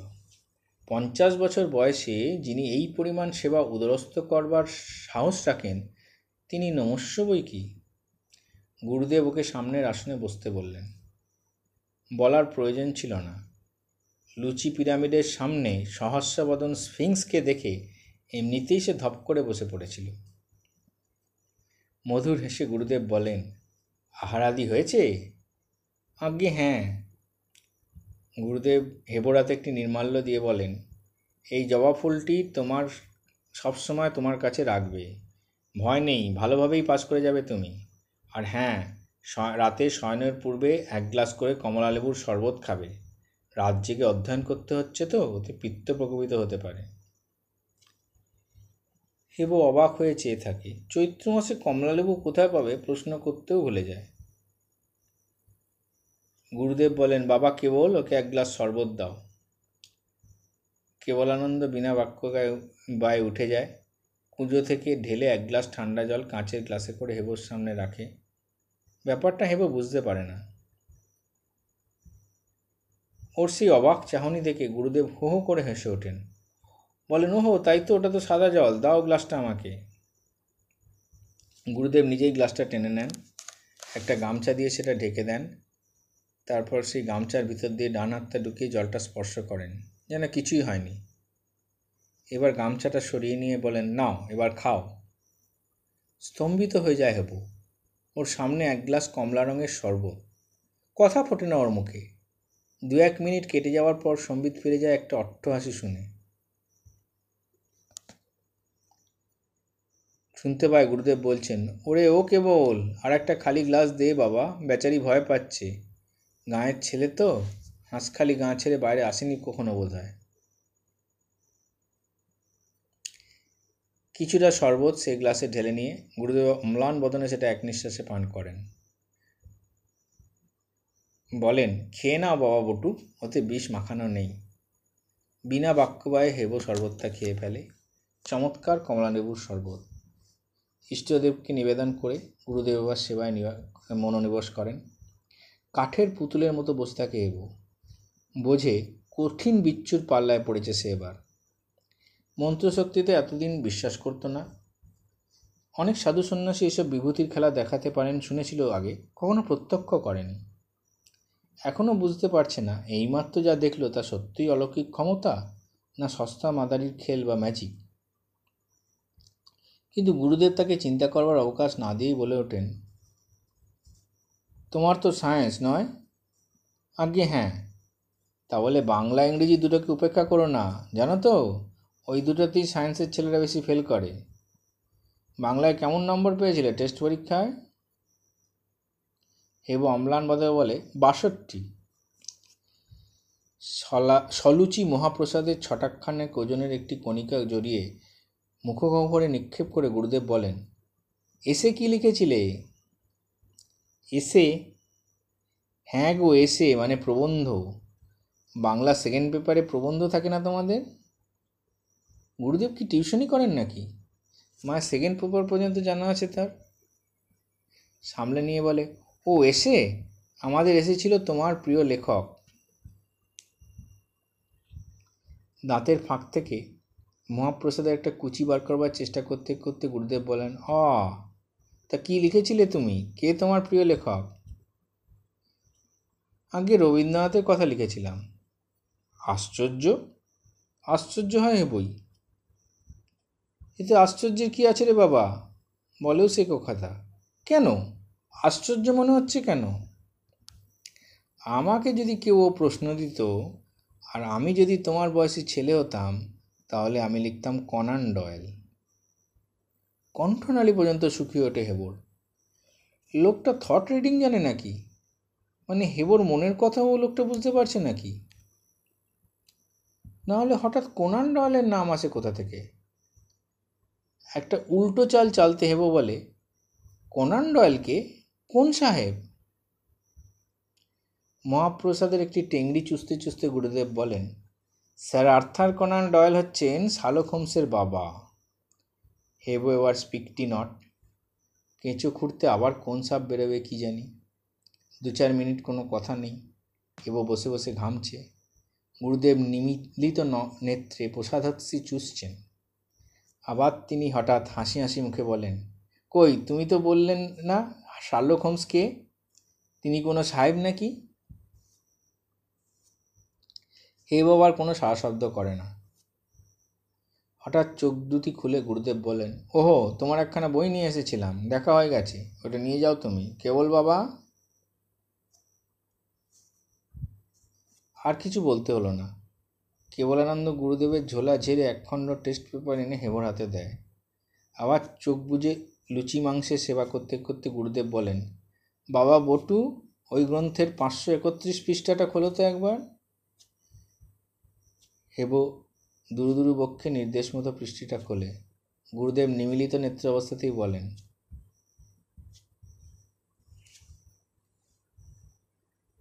ওটা হাঁসখালি স্কুলের বাংলার সেকেন্ড পেপার তাই না? হেবো জবাব দেয় না। ছয় নম্বর প্রশ্নটা এবার দেখো। মনে করো এবার তুমি হাঁসখালি স্কুলে টেস্ট পরীক্ষা দিচ্ছ। তোমার সামনে তিনটে অল্টারনেটিভ এসে আছে। বাংলার বর্ষাকাল সংবাদপত্র আর ছাত্র জীবনের অভিজ্ঞতা। কোনটা লিখবে তুমি? খাচ্ছেন গুরুদেব, অথচ গলাটা বুঝে গেছে হেবুর। কি বলবে ভেবে পায় না। আবার দু চার মিনিট আহার পর্ব চালিয়ে ক্ষীরের বাটিটা টেনে নেন গুরুদেব। হঠাৎ যেন খেয়াল হয়েছে সেইভাবে বলে ওঠেন, ওহো, কি ভুলো মন দেখো আমার। তোমাকে বলছি, মনে করো তুমি হাঁসখালি স্কুলের ছাত্র। এ মা। এ মা কথা মনে করার কি আছে? তুমি তো সত্যিই তাই, নয়? হেবা ভাবছিল এক গ্লাস জল পেলে খেত।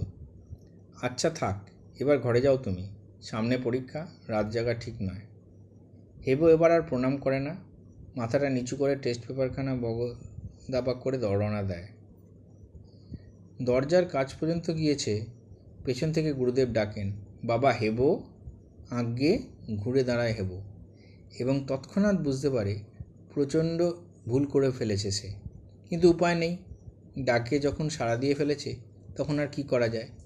তবু যতদূর সম্ভব ম্যানেজ করে বলে, আমাকে হেবো বলে ডাকলেন যে? আমার নাম তো বটু। ওহো, তাই তো তাই তো।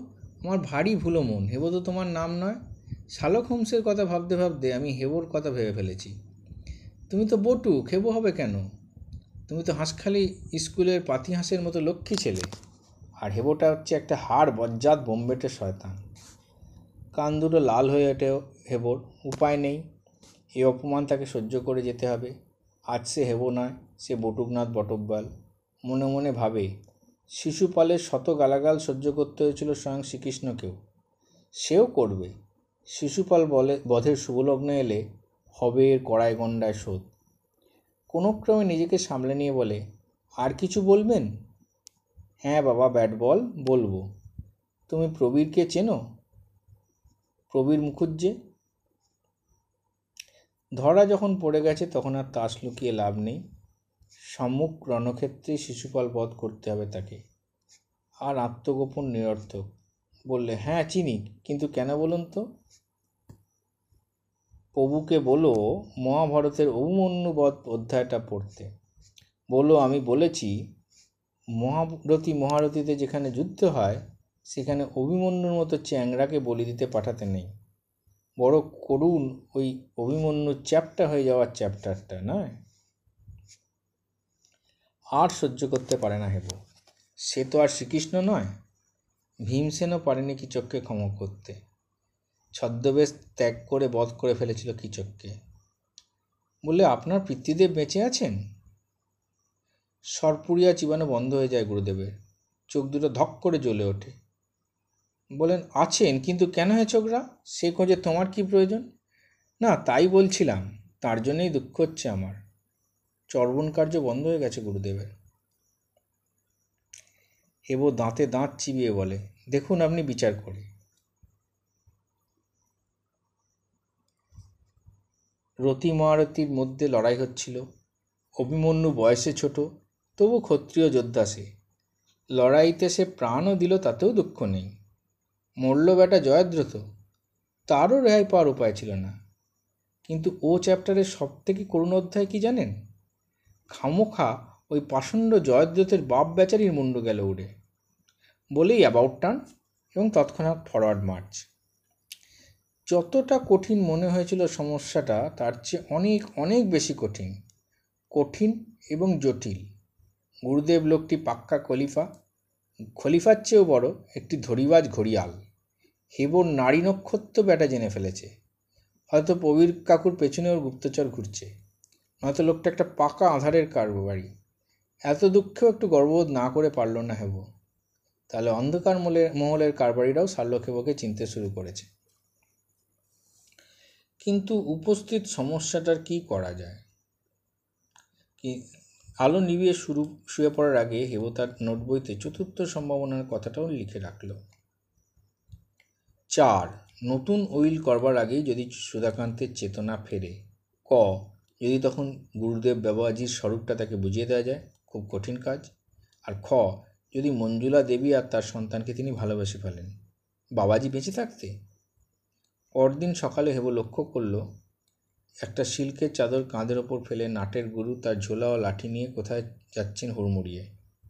তৎক্ষণাৎ চটিটা পায়ে গলিয়ে হেবেও নেমে আসে উপর থেকে। গুরুদেব গেট খুলে একটা রিক্সা ভাড়া করে কোথায় যেন রওনা হয়ে পড়লেন। হেবো স্থির করল, ওকে অনুসরণ করতে হবে। কোথায় যাচ্ছে লোকটা?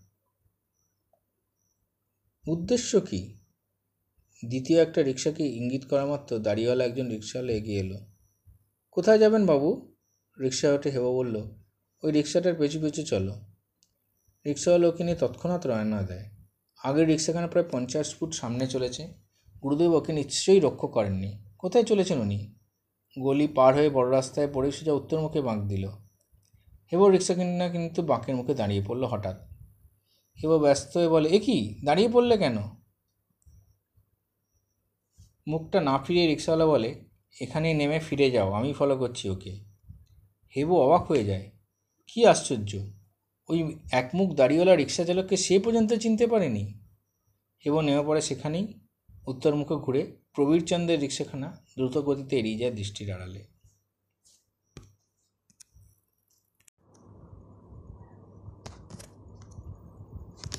সন্ধ্যাবেলায় যথারীতি হেবো হাজিরা দিল প্রবীরচন্দ্রের বোর্ডিংয়ে।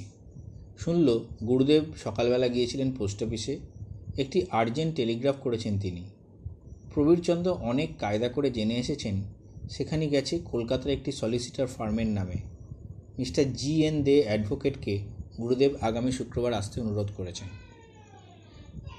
প্রবীরচন্দ্র বলেন, বুধবার, অর্থাৎ পরশু দিনের মধ্যেই আমাদের যা হয় করতে হবে।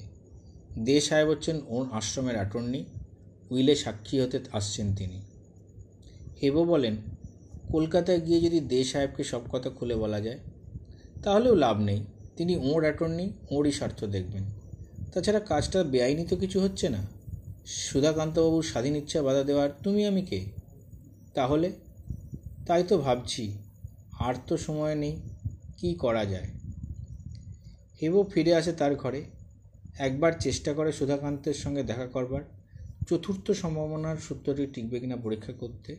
কিন্তু কেবলানন্দ পাহাড়ায় বসে আছে। ভেতরে ঢুকতেই দিল না তাকে। ডাক্তার নবীনচন্দ্র এ শহরের নাম করা ডাক্তার। সুধাকান্তের পরিবারের সব কথাই জানেন। শেষ পর্যন্ত হেবো তাঁরই শরণাপন্ন হলো। ডাক্তারবাবুর চেম্বারের শেষ রোগীটি বিদায় নিলে এগিয়ে এলো হেবো। বলল তার মনের কথা মানে সুধাকান্তবাবুর উইলের কথা। শুনে ডাক্তারবাবু বলেন, কিন্তু তোমাকে তো চিনতে পারছি না। হেবো নিজের প্রকৃত পরিচয় দিল, অর্থাৎ মঞ্জুলা দেবী ওর কাকিমার ছোট বোন। ডাক্তারবাবু শেষ পর্যন্ত বললেন, সবই তো জানি বাবা, কিন্তু আমি কি করতে পারি? জেনে শুনে আর বিষ খাওয়াতে পারি না তো? তা ঠিক, ফিরে আসে হেব। সারা রাত ঘুম হলো না বেচারির হেরে যাবে সে? অমন একটা ধরিবাজ বদমাসের খপ্পর থেকে একটি বিধবা তার নাবালক ছেলেকে রক্ষা করতে পারবে না? লোকটা অত্যন্ত ধূর্ত, সম্ভবত মন্ত্রতন্ত্রও জানে। সুধাকান্তকে হয়তো সে সম্মোহিত করে ফেলেছে। একটা রক্তচোষা বাদুর যেমন দৃঢ় আলিঙ্গনে জড়িয়ে ধরে শিকারকে শেষ করে দেয়, এই পরিবারটিকে গুরুদেব তেমনি সস্নেহে আলিঙ্গনবদ্ধ করেছেন। শেষ বিন্দুটি রক্ত, শেষ বিন্দু রক্তটি নিঃশেষ হওয়ার আগে তিনি নড়ছেন না। সারা রাত ছটফট করতে করতে ভোর রাতের দিকে একটা সূক্ষ্ম চিন্তার ক্ষীণ আবাস এলো ওর মাথায়। একটা ঘটনা মনে পড়ে গেল ওর। গত বছর দোলের দিনের কথা। চট করে উঠে বসে হেব আলোটা জ্বালে। দোল কী মাসে হয়?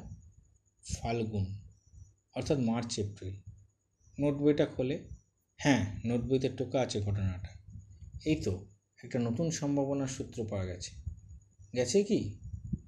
ভাগ্যের ওপর অনেকটা নির্ভর করতে পারবে। খুব কঠিন কাজ। কিন্তু ভাগ্য তো তাদেরই সহায়তা করে, যারা পুরস্কারকে কাজে লাগায়। অন্ধকার ঘরে পায়চারি করতে করতে চিন্তা করতে থাকে। ধাপে ধাপে ধীরে ধীরে কার্যক্রমের সোপানগুলি সাজিয়ে নেয় মনে মনে। প্রথম কাজ কি? কী কী বাধাবিঘ্ন দেখা দিতে পারে? কী কী তার সমাধান? তারপর দ্বিতীয় পদক্ষেপ। কোন কোন বিপত্তি আসতে পারে। হঠাৎ জানলা দিয়ে তাকিয়ে দেখে ভোরের আলো ফুটে উঠেছে। সকাল হয়ে এসেছে। ভোরবেলা একটা লোকাল ট্রেন আছে কলকাতা যাওয়ার। ওই ট্রেনেই যেতে হবে তাকে। প্রবীরচন্দ্রকে খবর দেওয়ার সময় নেই, প্রয়োজনও নেই। তারও আর পাহারা দেওয়ার কোনো দরকার নেই। শুক্রবারের আগে যখন উইল লেখা হবে না, তখন এখানে মাটি কামড়ে পড়ে থেকে কী লাভ? ভোরের ট্রেনেই হেবো ফিরে এলো কলকাতায়। এলো ওদের বাড়িতে। বাবা মা এখনও ফিরে আসেননি। বাঁচা গেল। কাকাও বাড়ি নেই, কোথায় যেন বেরিয়েছেন। কাকিমাকে দেখে বললেন, কি হলো রে বউ, খবর কি? শিগগির আমাকে কিছু টাকা দাও দেখি। টাকা? কত টাকা? কি করবি? কি করব তার ফিরিস্তি শুনে কি হবে? কিন্তু তুমি কি ভেবেছিলে কাজ একেবারে ফোকটসে হয়ে যাবে? আমার প্রফেশনাল ফিস তো আমি দাবিই করছি না। প্রথমত এখন আমি প্রফেশনাল নেই, দ্বিতীয়টা ঘরোয়া কাজ। তোমার কাছে আর ফি নেব কি? তবু হাত খরচা তো আছে। কত টাকা লাগবে বল? আপাতত গোটা পঞ্চাশ ছাড়ো। মঞ্জুলা কেমন আছে? ওসব খেজুরে আলাপ পরে হবে, কাকিমা। তাড়াতাড়ি টাকাটা দাও। শিশুপাল বধ যজ্ঞে আহুতি দিতে হবে। শিশুপাল বধ যজ্ঞে কীসব বলছিস তুই? আচ্ছা নয় কিচক বধ পারলেই হলো। দাও টাকাটা। তোর একটা কথাও বুঝি না, বাপু। আসল কথা বল। তাই মশাইকে বোঝাতে পারলি? তাই মশাই মানে ওই বুড়োটা তো? ওর ভীমরতি সারবার নয় ভাব তুলে ধরেছে আর কি। তাহলে? পারি না আর বক বক করতে। বেশ, নে বাপু। রাগ করেই টাকা কটা বার করে দেন কাকিমা। সেটা পকেটস্থ করেই বেরিয়ে যায় হেবো। চুনোপুটি তো নয়, ঘাই মারা রাগব বল সে ছিপে খেতে তুলতে চায়। সুতোয় জোর থাকা চাই। টোপটা শুধু লোভনীয় নয়, নিখুঁত হওয়া চাই। একটু সন্দেহ হলেই রাঘব বোয়াল টোপ ঠুকরে ফিরে যাবে। কপাত করে গিলবে না। কৃষ্ণনগরে ফিরে আসে সেই রাতেই।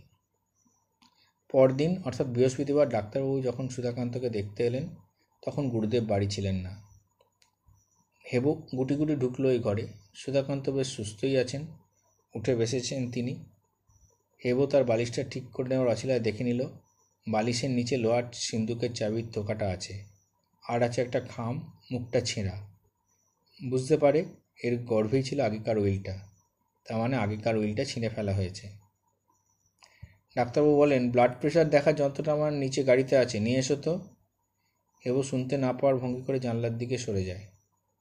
জানলার পাশেই সুধাকান্তের লেখবার টেবিল, কিছু ফাইল, পত্র কাগজ চাপা বই, কলমদানিতে কমন, কলম, ব্লোটার ইত্যাদি সাজানো। হেবু সরে যায় টেবিলের দিকে। হেবু শুনতে পায়নি মনে করে। কেবলানন্দই নিচে নেমে যায় রক্তচাপ মাপার যন্ত্রটা আনতে মিনিট আড়াই তিন লাগবে ওর ফিরে আসতে। এর মধ্যেই হেবুকে হাত সাফাই করতে হবে। কিন্তু সুধাকান্ত জেগে বসে আছেন আর ডাক্তারবাবু এদিকে ফিরে বসে আছেন। তবু শেষ চেষ্টা করবে হেবু হ্যাঁ তিন মিনিটের মধ্যেই কেবলানন্দ ফিরে এলো বাক্সটা নিয়ে। সুধাকান্ত পরীক্ষা করে ডাক্তারবাবুর মুখটা গম্ভীর হয়ে যায়। সুধাকান্ত বলেন, কে ডাক্তার? অত গোমরা মুখ করলে কেন? সময় কি একেবারেই ফুরিয়ে এসেছে? না না, তা কেন? তার প্রেশারটা খুবই বেড়ে গেছে হঠাৎ। রাতে ঘুম হয়েছিল? সে প্রশ্নের জবাব না দিয়ে সুধাকান্ত বলেন, আর চব্বিশ ঘণ্টা টিকব তো? সে কি কথা? অনেক দিন বাঁচবেন এখনও বাজে কথা বলো না, ডাক্তার। আমার যথেষ্ট বয়স হয়েছে। সবই বুঝছি আমি।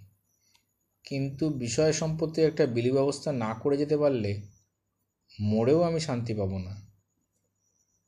আগামীকাল আমি উইল করব বলে স্থির করেছি। তাই বলছি, আজ রাতের মধ্যে কিছু হবে না তো?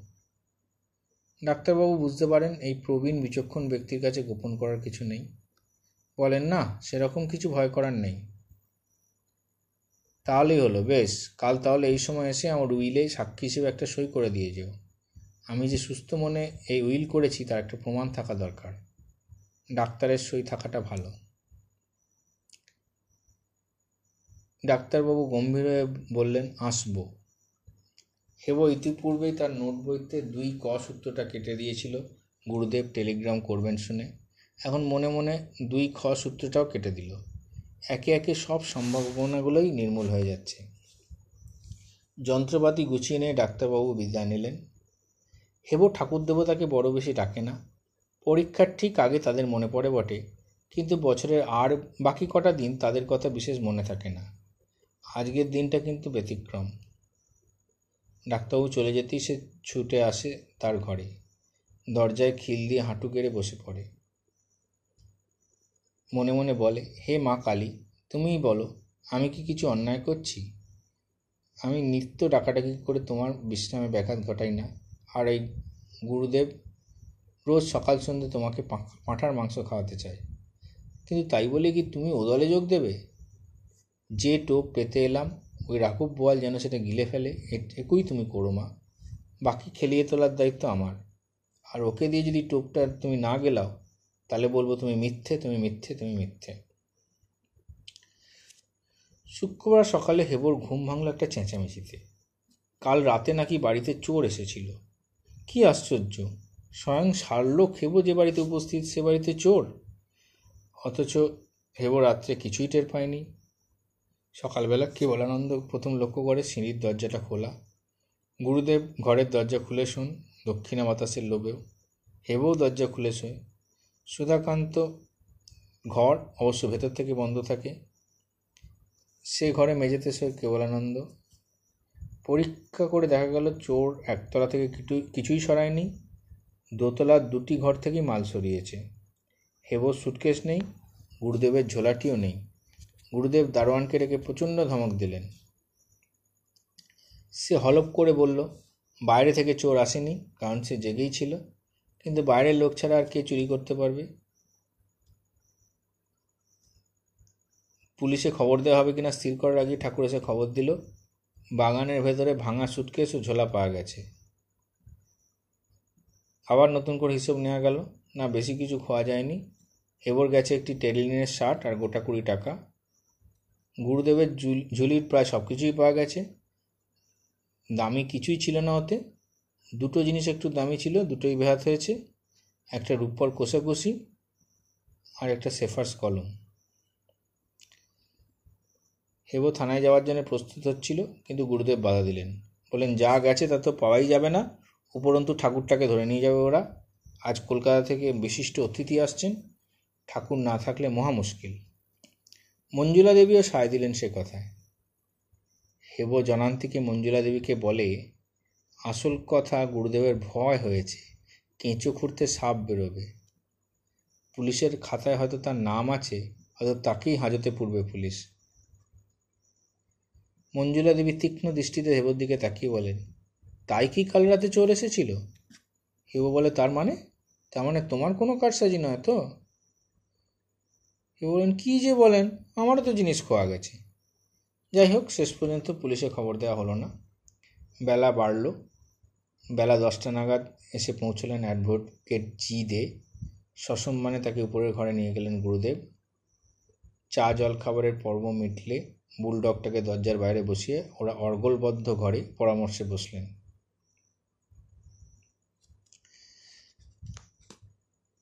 হেব নিজের ঘরে গিয়ে দরজায় খিল লাগালো, মাঝে চাবির দরজার ফুটোতে চোখ লাগিয়ে কিছুই দেখতে পেল না। কান লাগিয়ে বরং দু একটা কাটা কাটা কথা শোনা যায়। অ্যাডভোকেট সাহেব বলছেন, এবার ড্রাফটখানা নিখুঁত হয়েছে, আমি ফেয়ার কপি করে ফেলি। সুধাকান্ত বাধা দিয়ে বলেন, না, ফেয়ার কপিটা আমি নিজে হাতে লিখব। আজ বেশ সুস্থ আছি আমি। গুরুদেব বলেন কিন্তু তাতে কি কষ্ট হবে না তোমার? সুধাকান্তের হাসিটা চোখে না দেখতে পেলেও অনুভব করে হেব। তিনি হেসে বলেন, কষ্ট হলেও উপায় নেই। আইনের খুঁত আমি রাখব না। আদ্যপান্ত হাতের লেখাটা আমার হলে আইনগত তার মর্যাদা বাড়বে। নাকি বলেন, দে সাহেব? দে সাহেবের জবাবটা শোনা গেল না, কিন্তু পর সুধাকান্তের পরবর্তী বক্তব্যটা শোনা যায়। দয়া করে আমার ওই কলমটা দেবেন। নিজের কলম ছাড়া লিখতে পারি না আমি। প্রায় মিনিট পনেরো পরে নিচে গেটের সামনে একটা মোটর গাড়ি এসে দাঁড়াল। কেবলানন্দ হন্তদন্ত হয়ে উঠে এলো সিঁড়ি বেয়ে। বন্ধ ঘরে টোকা দিয়ে বলল, ডাক্তারবাবু এসেছেন? হেবও বেরিয়ে এলো ঘর থেকে। দেখে নকুলচন্দ্র আর ডাক্তারবাবু সিঁড়ি দিয়ে ওপরে আসছেন। ওদের পিছনে পেছনে ঢুকে পড়ল রঘুর ঘরে। রুগী আজ বেশ প্রফুল্ল। বলেন, ডাক্তার, আমাকে আজ বেশ ভালো করে পরীক্ষা করে দেখো দেখি। কেন? হঠাৎ আজ ভালো করে পরীক্ষা করতে হবে কেন? আমি সুস্থ, স্বাভাবিক মানসিক অবস্থায় আছি কি না দেখে বলো। ও, উইলটা করেছেন বুঝি? হ্যাঁ একটা সইও দিতে হবে তোমাকে। নকুল, তুমিও দেবে। ডাক্তারবাবু রোগীকে পরীক্ষা করেন। তারপর কোনো কথা না বলে উইলখানা টেনে নেন। সমস্তটা ধৈর্য ধরে পড়ে কাগজখানা ফিরিয়ে দেন সুধাকান্তকে। গম্ভীর কণ্ঠে বলেন, আমাকে আপনি মাপ করবেন সুধাকান্তবাবু। আমি এই উইলে সাক্ষী থাকতে পারব না। এই অনুরোধ করবেন না আপনি। একটু রুক্ষ স্বরে সুধাকান্ত বলেন, কেন? কারণ কি? আপনি আমার চেয়ে বয়সে বড়। আপনাকে শ্রদ্ধা করি আমি। তবু বলতে বাধ্য হচ্ছি, এ আপনি অত্যন্ত অন্যায় করছেন। রুক্ষতরে স্বরে স্বরে সুধাকান্ত বলেন কিন্তু সে বিচারের ভার তো তোমার ওপর নেই, ডাক্তার। তুমি ভিজিট নিয়ে আমাকে দেখতে এসছো। আমি যে স্বাভাবিক অবস্থায় আছি, তার সার্টিফিকেট আমি আইনত দাবি করতে পারি? না, পারেন না, কারণ আজকের ভিজিট আমি নেব না। বাক্স গুছিয়ে উঠে পড়ার উপক্রম করেন ডাক্তারবাবু। হেব কা মুহূর্ত মাত্র কাল বিলম্ব না করে ছুটে যায় নিচে। মঞ্জুলা দেবীকে খুঁজে বের করে তার দুটি, হাত দুটি চেপে ধরে। সর্বনাশ হয়েছে কাকিমা, একটা কাজ করতেই হবে আপনাকে। যেমন করে হোক। কি হয়েছে? অমন করছ কেন তুমি? ডাক্তারবাবু উইলে সাক্ষী হতে অস্বীকার করেছেন। যেমন করে পারেন তাকে রাজি করান। কেন কি বৃত্তান্ত কিছুই প্রশ্ন করেন না মঞ্জুলা দেবী। বলেন, বেশ, সেই ব্যবস্থাই করছি। ঘর থেকে বেরিয়ে এসে দেখেন ডাক্তারবাবু গটগট করে নেমে আসছেন দ্বিতল থেকে। মাথার আঁচলটা তুলে দিয়ে এগিয়ে আসেন মঞ্জুলা দেবী। বলেন, একটা কথা ছিল ডাক্তারবাবু বলো মা, আপনি আপত্তি করবেন না। উইলে আপনি সই করে দিয়ে আসুন। ভ্রুদিটি কুঁচকে ওঠে ডাক্তারবাবু। বলেন, কিন্তু কেন বলো মা? উইল, তুমি দেখেছ? মঞ্জুলা বলে, না, দেখিনি। তবে আন্দাজ করতে পারি। আমাদের বিষয় থেকে বঞ্চিত করা হয়েছে, এই তো? হ্যাঁ তাই। এতে আমায় সই দিতে বলছো কেন? হেবভাবে এইবার মঞ্জুলা দেবীর আর কোনো জবাব নেই। বস্তুত তার মতো উপস্থিত বুদ্ধিওয়ালা ছেলের মাথাতেও কোনো ফন্দি বার হলো না। কিন্তু হেবু জানতো না যে, যারা নিছক সহজ ও সরল, তারা অনেক বাধা বিঘ্ন এড়িয়ে যেতে পারে তাদের সারল্যের জন্যে। যে জবাব হেবর মুখে জোগায়নি মঞ্জুলার মুখে তাই জোগালো, আর সেটা কোনো ফন্দি নয়, তার আন্তরিক কৈফিয়ত। মঞ্জুলা শান্ত অথচ দৃঢ় কণ্ঠে বলল, আপনি সই না দিলে অন্য কোনো ডাক্তারে তা দেবে? শহরে ডাক্তারের তো অভাব নেই। কিন্তু যতক্ষণ ওই উইল পর্ব শেষ না হচ্ছে ততক্ষণ ওরা আমাকে বাবার কাছে যেতে দেবেন না। শেষ সময় ওর কোনো সেবা যত্নই হচ্ছে না। খোকার বাবাও নিশ্চয়ই স্বর্গে থেকে এই জন্যে শান্তি পাচ্ছে না। সম্পত্তি খোকন এমনিও পাবে না, অমনিও নয়। অন্তত শ্বশুরের শেষ সময় সেবা করার অধিকারটুকু আপনি আমাকে দিয়ে যান ডাক্তারবাবু। অনেকক্ষণ চুপ করে দাঁড়িয়ে থেকে ডাক্তারবাবু বলেন, তোমার কথা ঈশ্বরের ওপর বিশ্বাস হারিয়ে ফেলছি মা। এমন মেয়েরও সর্বনাশ করেন তিনি। কিন্তু তোমার কথাই ঠিক। ও সম্পত্তি তুমি অমনিতেও পাবে না। নির্মলকে আমি স্নেহ করতাম। তার আত্মাকে তৃপ্তি দাও তুমি। আমি সই দিয়ে আসছি। ভগবান তোমার মঙ্গল করুন। সিঁড়ি বেয়ে আবার উপরে উঠে যান তিনি। হেব স্বস্তির নিঃশ্বাস ফেলে। নকুলচন্দ্র সই দিলেন। সেটা পরে জানতে পেরেছিল হেব। সব খবর শুনে সন্ধ্যাবেলায় মাথায় হাত দিয়ে বসলেন প্রবীরচন্দ্র। হেব বলে, কিচ্ছু ঘাবড়াবেন না। ওই উইল নির্ঘাত চুরি যাবে। ফাঁদ পেতে এসেছি আমি। প্রবীরচন্দ্র ঠিক বিশ্বাস করে উঠতে পারেন না। পরদিন শনিবার সকাল গত রাতের শেষ দিকে সুধাকান্তের আবার একটা আক্রমণ হয়েছে।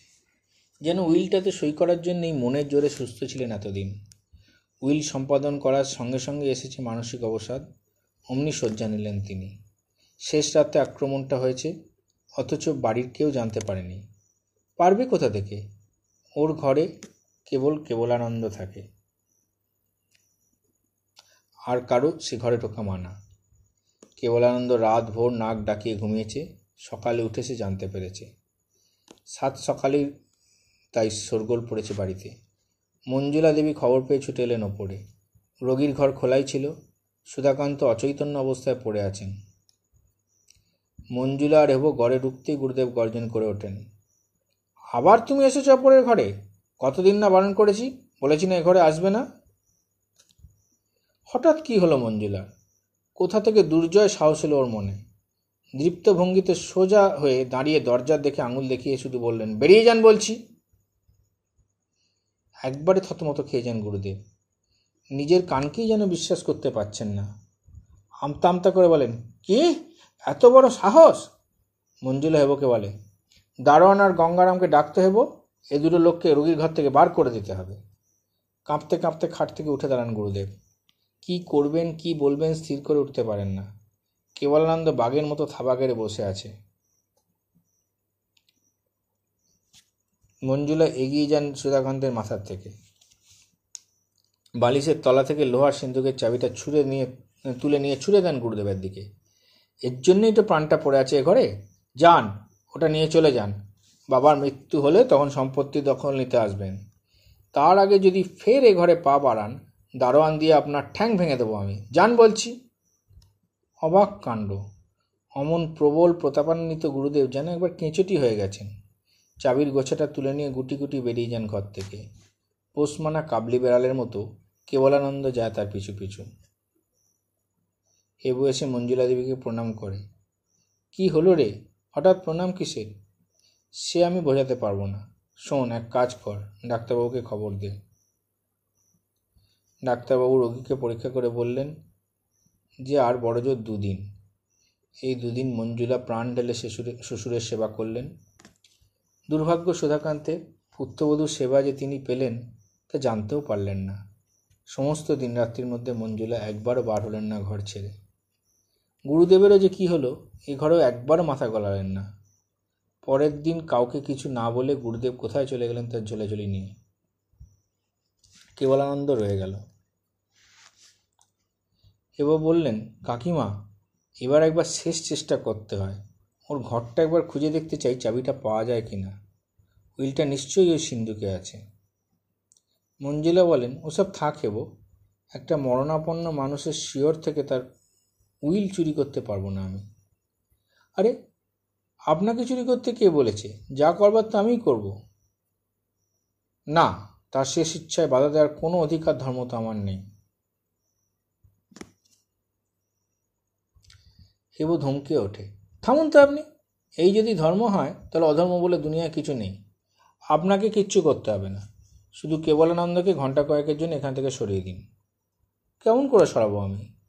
ওরাতে পাঁচটা টাকা দিয়ে বলুন, আনন্দময়ী তলায় আপনার শ্বশুরের নামে পুজো দিয়ে আসতে আনন্দময়ী তলাটা আবার কোথায়? বড় জাগ্রতি কালী এখানকার, কেবলানন্দ জানে।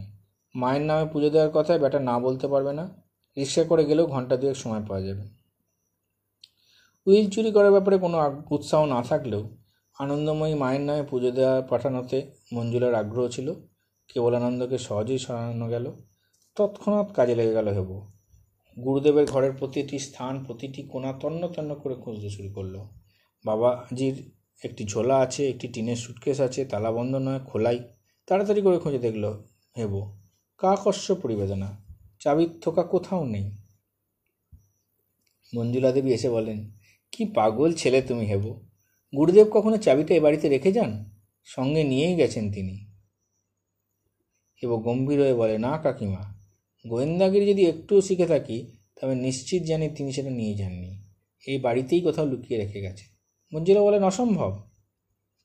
অসম্ভবই মনে হচ্ছে আপনার, তাই হওয়ার কথা। কিন্তু আমার এই সিদ্ধান্ত সুযুক্তির বিশ্লেষণে সুপ্রতিষ্ঠিত। চাবি আমি খুঁজে পেব, পাবই। হয়তো ঠিক কথাই বলেছেন মঞ্জুলা। গুরুদেবের ঘরটা তন্ন তন্ন করে খুঁজেও চাবির গোছা পাওয়া গেল না।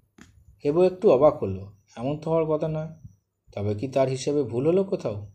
গুরুদেব তো চাবি নিয়ে যেতে পারেন না। তবে কি তিনি আরও কঠিন কোনো চাল চলেছেন? ভাবতে ভাবতে নিজের ঘরে আসে। আচ্ছা এমনও তো হতে পারে উনি চাবিটা হেবর ঘরেই রেখে গেছেন। একবারে বাঘের ঘরে যদি ঘোগের ভাষা হয়ে থাকে। যদি উনি ভেবে থাকেন হেবো সারা বাড়ি খুঁজবে, কিন্তু নিজের ঘরটা খুঁজবে না। কি আশ্চর্য! যা ভেবেছে তাই। হেবর ঘরের ভেতর থেকেই উদ্ধার করা গেল চাবির থোকাটা। ওপরে একটা কুলুঙ্গিতে পুরনো বইয়ের পেছনে একটা ভাঙা লক্ষ্মীর ঝাঁপির ভিতরে সে থেকে বার হলো। কি ধরিবাজ লোক? এক নম্বরের ঘরেই। কোন সুযোগে হেবর অলক্ষিতে তার ঘরেই চাবিটা লুকিয়ে রেখে গেছে। তৎক্ষণাৎ সুধাকান্তের ঘরে চলে আসে হেব। কেবলানন্দের ফিরতে এখনও দেরি আছে। মঞ্জুলা দেবী রোগীর জন্য পথ্য তৈরি করতে নিচে গেছেন। ঘরে আর কেউ নেই। সুধাকান্ত অচৈতন্য। দরজাটা বন্ধ করে দেয় প্রথমে। দ্রুত গতিতে লোহার সিন্দুকটা খুলে ফেলে হেবো। হ্যাঁ সামনেই রয়েছে শিলমোহরাঙ্কিত খামটা সেটা বের করে হেবো আবার সিন্দুকটা বন্ধ করে। খামটা পকেটে ফেলে আবার চাবিটা রেখে আছে সেই ভাঙা লক্ষ্মীর ঝাঁপিতে। আর কাল বিলম্ব না করে তৎক্ষণাৎ বেরিয়ে পড়ে কলকাতার উদ্দেশ্যে। এবার কাকা কাকিমার হাতে উইলটা জমা দিতে হবে। মা বাবা হয়তো মধুপুর থেকে ফিরে এসেছেন। সোমবার থেকে স্কুলও খুলবে। আর দেরি করা উচিত নয়। কাজ যখন হাসিল হয়ে গেল তখন ফিরে যাই ভালো। কাকা কাকিমা ওকে দেখে বলেন কী রে হেবো, কী খবর? এ বলে, ওয়া, গুরুজি কি ফতে তার মানে তার মানে এই সেই অপ যত্ন করে রেখে দাও। সে কি রে? কেমন করে পেলি? সে অনেক কথা। সুধাকান্তবাবু এখন অচৈতন্য। ডাক্তার বলেছেন তার জ্ঞান আর ফিরবে না। সুতরাং নতুন করে উইল আর করতে পারবেন না। ব্যাস, খেল খতম। কাকিমা বলেন, কিন্তু যত্ন করে কী লাভ? পুড়িয়ে ফেলি বরং ওটাকে। কাকা বলেন না না, তার আগে খুলে দেখি ওটাই সেই আসল উইল কিনা। এ বলেন, এখন নয় কাকা, গুরুদেবকে দেখিয়ে দেখিয়ে তার চোখের সামনে ওটাকে না পড়ালে আমার গায়ের ঝাল মিটবে না। বেটা বলে কিনা, বজ্জার বোম্বেতে শয়তান? কাকিমা হেসে বলেন, কাকে বলেছিলে, তোকে? আমাকে বললে তখনই তার নাকটা ভেঙে দিতাম না। বলেছে অন্য একটা ছেলেকে, হাঁসখালি স্কুলের একজনকে। তবে তুই অত চড়ছিস কেন? সে অনেক কথা। প্রবীরের খবর কি? এবার চমকে উঠে বলে যা, তাকে তো খবর দিয়ে আসা হয়নি। না, এটা অত্যন্ত অন্যায় হয়েছে আমার। কাকা, আমি আরেকবার যাই বরং। তা যা, তবে কালকেই ফিরে আসিস। দাদারাও কাল সন্ধে ফিরে আসছেন। প্রবীর বেচারাকে খবরটা এখনই দেওয়া দরকার। হেবো আবার রওনা হয়ে পড়ে কৃষ্ণনগর যাবে বলে। কিন্তু দুর্ভাগ্য হেবর কৃষ্ণনগরে গিয়ে সে প্রবীর কাকুর দেখা পেল না। কারণ হেবর রওনা হওয়ার কয়েক ঘণ্টা পরেই সুধাকান্ত মারা গেলেন। প্রবীরচন্দ্র খবর পেয়ে হেবর খোঁজে এসেছিলেন এবং হেবো কলকাতা চলে গেছে শুনে তিনিও চলে এলেন হেবদের বাড়িতে। প্রবীরচন্দ্র যখন কলকাতায় ওদের বাড়িতে পৌঁছলেন, তার আগেই হেবর রওনা হয়ে গেছে। প্রবীরের কাছে সংবাদ পেয়ে হেবর কাকা ও কাকিমা কৃষ্ণনগরে যাওয়ার জন্য প্রস্তুত হলেন। প্রবীরচন্দ্র হেবর উইল চুরির কথা শুনে রীতিমতো অবাক। এ হতেই পারে না। আমি বিশ্বাস করতে রাজি নই, ওই ঘরের শিরোমণি লোহার সিন্ধুকে উইল রেখে বাড়ি চেহারে চলে যাবে আর যাওয়ার সময় সেই চাবির থোকাটা রেখে যাবে হেবর ঘরেই। হেবর মতো শেয়ানা ছেলে ও কথা বিশ্বাস করল কেমন করে? হো করে হেসে প্রবীরচন্দ্র বললেন, নিয়ে আসুন সেখানে, খুলে দেখুন ভেতরে কি মাল আছে। ওখানে আসল উইল নিশ্চয়ই নয়। হেবকে ধোঁকা দেওয়ার জন্য ওখানে ওই হতবাগা বোম্বেটা ওখানে রেখে গেছে। আসল উইল সে সঙ্গে নিয়ে গেছে। এবার কাকা বলেন, আমারও তাই সন্দেহ হয়েছিলেন বাধা দিয়ে প্রবীর বলেন, সন্দেহ হয়েছিল না ঘণ্টা? তাহলে এতক্ষণ সেটা খুলে দেখেননি কেন? হেবই তো বারণ করল। বাদ দিন সব ছেলে মানুষই। নিয়ে আসুন সেখানে। কাকিমা ভয়ে ভয়ে আলমারি খুলে বন্ধ খামটা নিয়ে আসেন। শিলমোহরগুলি পরীক্ষা করে প্রবীরবাবু বলেন, শিল ঠিকই আছে, তবে ভিতরে কি আছে জানেন? সাদা কাগজ? মোটেই না। ভেতরে আছে আসল উইলের একটা হুবহু কপি। শুধু সইগুলো জাল। ব্যাটা জানে যে হেবু এটা চুরি করবে এবং পুড়িয়ে ফেলবে। তারপর সুধাকান্তের মৃত্যু হলে আমরা যখন বলব তখন তিনি কখনো কোনো উইল করেননি, তখন সকলের নাকলে নাকের ওপর আসল উইলটা মেরে ধরবেন তিনি। নিশ্চয়ই বলে প্রবীরচন্দ্র খুলে ফেলেন খামটা। কাগজের ভাঁজটা খুলে মুখটা লাল হয়ে যায় তার। তার অনুমান সত্য হয়নি। কাগজখানা মিলি, মেলে ধরেন তিনি। কাগজটায় লেখা ছিল, দুঃখ করো না বাবা হেব থুড়ি বটুক। হেলে ধরতে হাত পাকিয়েছ বলে কেউটের গর্তে হাত দিতে যেও না। কাগজখানা সিন্ধুকে রেখে যাওয়া নিরাপদ নয় মনে করে সেটা সঙ্গে করে নিয়ে গেলাম। প্রভুকে দুঃখ করতে বারণ করো। কাকা চিৎকার করে ওঠেন, ছি ছি ছি হেবোটা একটা আস্ত গারল। প্রবীর বলেন, আপনারাও কিছু কম যান না। মুখ কালো করে বসে থাকেন কাকা। কাকিমা বলেন, সে যা হবার হয়েছে, তোমাদের বুদ্ধি যে কত তা বোঝা গেছে। একরত্তি একটা ছেলেকে ঠেলে দিয়ে এখন এখানে বসে সবাই ল্যাজ নাড়ছ। এতক্ষণ বোধহয় মঞ্জুলাকে ওই গুরুদেব হাত ধরে পথে বার করে দিয়েছে। চলো, তাকে নিয়ে আসবার ব্যবস্থা করি। অগত্য কাকা, কাকিমা আর প্রবীরচন্দ্র ভগ্ন হৃদয়ে রওনা দিলেন কৃষ্ণনগরের উদ্দেশ্যে। সুধাকান্তের বাড়িতে পৌঁছে দেখেন রীতিমতো একটা জনসমাবেশ হয়েছে। সুধাকান্ত লব্ধ প্রতিষ্ঠ ব্যক্তি ছিলেন। শহরের গণ্যমান্য সকলে সেখানে এসে হাজির হয়েছেন। মৃতদেহ দাহ করে শ্মশান যাত্রীরাও ফিরে এসছে বাইরের ঘরে বসে কথা হচ্ছে। গুরুদেব ইতিমধ্যে এসে জুটেছেন এবও আছে। শহরের প্রবীণ উকিল গণেশবাবু বলছেন, শহরে একটা ইন্দ্রপতন হয়ে গেল। সুধাকান্তবাবুর সওয়াল শুনতে বার অ্যাসোসিয়েশন ছেড়ে সবাই হুমড়ি খেয়ে পড়ত। অত্যন্ত ক্ষুরধার বুদ্ধি ছিল ওর, নবীন একজন উকিল বলেন অথচ সেই মানুষেরই শেষ অবস্থায় কি ভীষণ বুদ্ধিভ্রংশ হলো দেখুন। গণেশবাবু একটা দীর্ঘ নিঃশ্বাস ফেলে বলেন, মুনিদেরও মতিভ্রম হয় হে ঘোষাল তার সুধাকান্তবাবু তো এক সামান্য মানুষ। জগন্নাথবাবু বলেন, কেন? মতিভ্রম কিসের? গণেশবাবু বলেন, ও, আপনি বুঝি জানেন না সুধাকান্তবাবু একবারে শেষ অবস্থায় উইল পাল্টিয়ে তার বিধবা প্রত্যবধূকে সম্পত্তি থেকে সম্পূর্ণ বঞ্চিত করে গেছেন। জগন্নাথবাবু নাম করা প্রবীণ উকিল। সুধাকান্তর সঙ্গে তার ঘনিষ্ঠতা ছিল যথেষ্টই। তিনি বলে ওঠেন, এ হতেই পারি না। কি নকুলবাবু, এ কথা কি সত্যি? নকুলচন্দ্রের সঙ্গে হেবর চোখাচোখি হয়। হেবর সঙ্গে তার বোধে আগেই কোনো কথা হয়ে থাকবে। তিনি অম্লান মদনে বলে বসেন এরা অনেকেই তাই বলেছেন বটে, তবে আমার তো বিশ্বাস হয় না। তাহলে আমাকে তিনি নিশ্চয়ই বলে যেতেন। গুরুদেব ফোড়ন কাটেন, অথবা সাক্ষী রাখতেন, আপনি কি তার শেষ উইলে গত শুক্রবার সই করেননি? শুক্রবার? কই, মনে তো পড়ে না। গুরুদেব হেসে বলেন, আমি শুনেছি উইলে আপনারও সই আছে। নকুল বলেন, ভুল শুনেছেন তাহলে। তা হবে, হস্তরেখাবিদ সে কথা বলতে পারবে। হঠাৎ বাধা দিয়ে অ্যাডভোকেট দেশায় বলেছেন না, শেষ সময়ে, অর্থাৎ গত শুক্রবার তিনি যে উইল করেছিলেন, সে উইলে সাক্ষী হিসেবে আমি সই করেছি। আর আর আর জানি না নকুলবাবু কেন অস্বীকার করছেন, তিনি আমার সম্মুখেই সাক্ষী হিসেবে সই দিয়েছিলেন। নকু গণেশবাবু বলেন এ কি সর্বনাশের কথা মশাই? হ্যাঁ নকুলবাবু, ইনি কি বলছেন? নকুলবাবু আবার একবার হেবর দিকে দেখে নিয়ে বলেন, বেশ তো, উইলটা আনা হলেই বোঝা যাবে। হেব উপর পড়া হয়ে বলে, উইল করে থাকলে সুধাকান্তবাবু তা তার লোহার সিন্ধুকে রেখে থাকবেন? নাকি বলেন গুরুদেব? গুরুদেব বলেন, তা তো বলতে পারি না বাবা, আমার কাছে ওই সিন্ধুকের চাবি আছে, খুঁজে দেখতে পারো। চাবিটা তিনি দেন হেবর হাতে। হেবু এসে বলে, বেশ, তাহলে আপনারাও চলুন, সিন্ধুকটা আমরা প্রথমে খুঁজে দেখি। প্রভুবাবু বুঝতে পারেন হেবু একটা প্রকাণ্ড ভুল করতে চলেছে। তাই হেবোকে ডেকে বলেন, হেবো, শোনো, তোমার সাথে একটা জরুরি কথা ছিল। হেবো বললে, আসছি প্রবীর কাকা, আগে সিন্দুকটা খুলে দেখি। হেবোর কাকা প্রবীর চন্দ্রকে জনান্তিকে ডেকে বলেন, বাধা দিও না, যা হওয়ার তো হয়েছেই, ওর ডেপুমির একটা শিক্ষা হওয়া দরকার। সদল বদলে ওরা উঠে আসেন, হেবো ঝুঁকে পড়ে সিন্দুকটা খুলে ফেলে, ভিতরটা ভালো করে দেখে বলে, কই, উইল বলে তো কিছু মনে হচ্ছে না? গুরুদেব, আপনি একটু খুঁজে দেখবেন? গুরুদেব বলেন, না বাবা, আমি তো বলিনি, উইল ওখানে আছে, তুমিই বলেছিলে। তাহলে উইল কোথায় আছে? চালের মাথায় প্রশ্ন করে হেব। আমার কাছে বাবা, এই দেখো। ঝোলার ভিতর থেকে ঠিক একই রকম একখানি শিলমোহর করা খাম তিনি গণেশবাবুর হাতে দেন। গণেশবাবু সেটি গ্রহণ করে বলেন, এইটিই তাহলে সুধাকান্তের শেষ উইল?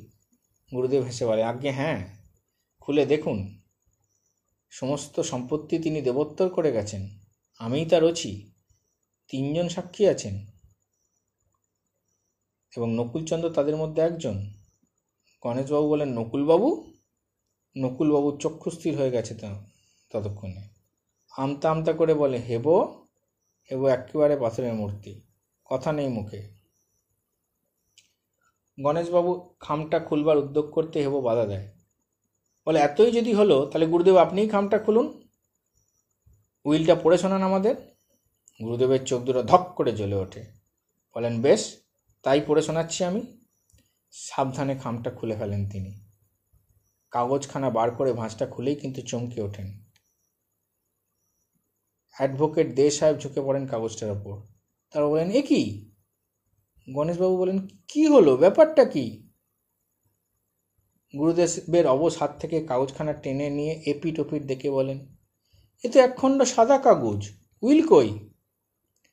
গুরুদেব কোনো জবাব দেন না। গোল মুখখানা লম্বাটে হয়ে গেছে তার। চোয়ালের নিম্নাংশটা ঝুলে পড়েছে। হেব খুব খুব করে হেসে ওঠে। আর আত্মসম্বরণ করতে পারেন না গুরুদেব। ধপ করে বসে পড়েন মাটিতে।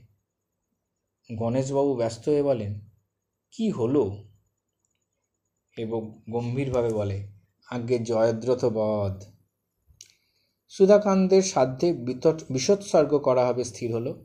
মঞ্জুলা দেবী ঘটা করে সাধ্য করতে চান। শ্বশুর তো তার জন্য সম্পত্তি বড় কম রেখে যাননি। ভালো করেই খরচপত্র করতে মনস্থ করেছেন তিনি। পরদিনই তল্পিতল্প গুটিয়ে গুরুদেব রওনা হচ্ছে শুনে হেব ছুটে এলো সিঁড়ির মুখে। দাঁড়িয়ে বলল, আপনার শ্রাদ্ধের গুরুবিদায়টা নিয়ে যাবেন না, স্যার? গুরুদেব শুধু বললেন, জ্যাঠামো করো না। হেব বললেন, অন্তত এ দুটো নিয়ে যান, খুঁজে পাওয়া গেছে। এ দুটো আপনারই। হেব বার করে দেয় একটা রূপার কষাকষি আর একটা কলম। গুরুবিদায় সমাপ্ত হতে বাড়ির সকলে ঘিরে ধরল হেবকে। কাকা, কাকিমা, মঞ্জুলা, নকুলচন্দ্র আর প্রবীর। দরজা বন্ধ করে সবাই মিলে চেপে ধরল হেবকে। এবার বলতে হবে কি করে কি হলো। প্রবীরচন্দ্র বলেন আমি যে কিছুই বুঝতে পারছি না। হেবু হেসে বলে, কেন পারছেন না জানেন? আপনারা সবচেয়ে সহজ পথটা দেখতে পারছেন না। একটা উদাহরণ দিচ্ছি তাহলেই সহজ, সমস্যাটা সহজ হয়ে যাবে। কি উদাহরণ? আপনাকে তিনটে বানান জিজ্ঞেস করব। ঠিক খেয়াল করে বানান তিনটে বলুন দেখি। বেশ, বলো। প্রথমে বানান বলুন মুমূর্ষু। ময় হস্য ময় দীর্ঘ মূর্ধন নয় রেপ হস্য এবার বলে ঠিক। এবার বলুন মুহূর্ত। ময় হস্য হয় দীর্ঘ তয় রেফ এবার বললে, ভুল। প্রভুচন্দ্র বললেন, না হে, ভুল নয়। এখনকার বানান তয় রেপ আগে ছিল তয় তয় রেপ হেবু আবার বললে, ভুল। প্রবীরচন্দ্র চটে উঠে বললেন, তবে তুমি ঠিক বানানটা বলো শুনি। হেবু বললে, ভয়ে হস্য ল। থমকে গিয়ে প্রবীরচন্দ্র বললেন, তার মানে? তার মানে প্রথম দুটি বানান আপনার ঠিকই হয়েছে। তৃতীয় বানান যেটা আমি জানতে চাইছিলাম সেটা ভুল, যেটা আপনি বলতে পারছিলেন না। হো হো করে হেসে ওঠে সবাই। প্রবীরচন্দ্র বলেন, স্বীকার করছি, ঠকে গেছি। হেব বলেন, বললে, গুরুদেবও ঠিক ওইভাবেই স্বীকার করেছেন, তিনি ঠকে গেছেন। গুরুদেব ভেবেছিলেন, উইলটা চুরি করতে আমি সর্বশক্তি নিয়োগ করব। তাই টোপ ফেলে চার ছড়িয়ে বড়শি ছিপ হাতে বসেছিলেন তিনি। আসল উইলটা সঙ্গে নিয়ে একটা নকল উইল সিন্ধুকে রেখে চাবিটা ফেলে গেলেন। গুরুদেব ভেবেছিলেন, নকল উইলটা চুরি করে বোকা হব আমি। তিনি উনি যান ডালে ডালে, তো আমি যাই পাতায় পাতায়। সব জেনে শুনেও সেই নকল উইল চুরি করলাম আমি। বোকা সাজলাম। বাধা দিয়ে প্রবীরচন্দ্র বলেন, সে তো বুঝলাম, কিন্তু আসল উইলটা গেল কোথায়? কেন? যেখানে গুরুদেব পরে বার করলেন? সেটা তো সাদা কাগজ। হেবে হেসে বললে, সেখানেই আসল উইল। আমি কলকাতা গিয়ে কাকিমার কাছ থেকে টাকা নিয়ে কিছু মাল মশলা কিনি। একটা কালো পাইলট কলম, কিছু স্টার্চ আর আয়োডিন। স্টার্চের সলিউশনে কয়েক ফোঁটা আয়োডিন ফেললে ব্লু ব্যাক রঙের কালি হয়, কিন্তু সেটা ম্যাজিক কালি। কাগজে কোনো দাগ থাকে না। উইল করার আগের দিন যখন কেবল গেল ডাক্তারবাবু ব্যাগ আনতে, তখন ওই কালি ভর্তি কলমটা আমি কলমদানিতে রেখে দিই। আগের রাতেই বাড়ির অন্যান্য ফাউন্টেন পঞ্চুরি গেছে, ফলে আশা করেছিলাম ওই কলমে উইল লেখা হবে। একমাত্র ভয় ছিল অ্যাডভোকেট সাহেব যদি শেষ মুহূর্তে তার পকেট থেকে কলম বের করে বসেন। কিন্তু আমি ভগবানে বিশ্বাস করি সম্পত্তির কণামাত্র না পেয়েও কাকিমা যখন তার শ্বশুরের সেবা করতে গেলেন, তখন ডাক্তারবাবু রাগ করে বলেছিলেন, তোমার কথায় ভগবানে বিশ্বাস হারিয়ে ফেলেছি মা। আর ঠিক তখনই আমার মনে হয়েছিল, ভগবান আমার কথা নিশ্চয়ই শুনেছেন। সবাই ওই কলমেই সই দিয়েছেন। কাকা বলেন, কিন্তু ডাক্তারবাবুও কি তার নিজের কলমে সই করেননি? নকুলবাবু বলেন, না, নিয়ম হচ্ছে দলিলে সবাই, সকলে একই কলমে সই করবে। যাতে প্রমাণ হয় সাক্ষীরা দলিলকারীর সঙ্গে একই স্থানে একই সময়ে সই করেছেন। এই নিয়ম খুব কঠোরভাবে মানা হয় না, কিন্তু সুধাকান্তবাবু পাকা উকিল। আইনের খোঁজ তিনি রাখবেন না। তাই আমি আর ডাক্তারবাবু যখন দ্বিতীয়বার সই দিতে গেলাম, ফিরে গেলাম, তখন তিনি তার কলমটাই এগিয়ে দিয়েছিলেন। মঞ্জুলা দেবী বলেন হেবো তাই বুঝি তুমি ডাক্তারবাবুকে সই করতে পিড়াপিড়ি করছিলে? হেবো বলে, ওই মুহূর্তটা ছিল আমার কাছে সব থেকে উত্তেজনাপূর্ণ। ডাক্তারবাবু যদি সই না দিতেন, তাহলে আর দ্বিতীয় ডাক্তারকে ডাকতে যেতেন। ফলে উইল তখনই সই সিলমোহর করা হতো না। আর ঘন্টাখানেক পরে দ্বিতীয় ডাক্তারবাবু যখন সই দিতে আসতেন, ততক্ষণে লেখা সব আবছা হয়ে যেত ধরা পড়ে যেতাম আমি। প্রবীরচন্দ্রকে জড়িয়ে ধরে বলেন সাবাস এবু বাংলা সিনেমার তুমি ক্ষুদে নায়ক হতে পারো। সাধ্যের নিমন্ত্রণ রাখতে এসেছিল হেব। মঞ্জুলা দেবী ওকে ডেকে কাছে ডেকে বলেন, সাধ্যের পর পণ্ডিত বিদায় করতে হয়। তুমি একটি ক্ষুদে পণ্ডিত, এই তোমার পণ্ডিত বিদায়। ছোট্ট একটা বায়নোকুলার অত্যন্ত জোরালো তার লেন্স। বহু দূরের জিনিস স্পষ্ট দেখা যায়। হেবো জানলার কাছে সরে এসে দেখল, রাস্তার ওপারে যে ভদ্রলোক চায়ের দোকানে বসে খবরের কাগজ পড়ছেন, তার হরফগুলো পর্যন্ত পড়া যাচ্ছে। জয়দ্রত পথ পালা বিশৎসর্গে শেষ হয়ে হেবো আগেই আহ্লাদে আটখানা হয়েছিল। বায়নোকুলারটা হাতে পেয়ে সে যেন ষোলোখানা হয়ে গেল।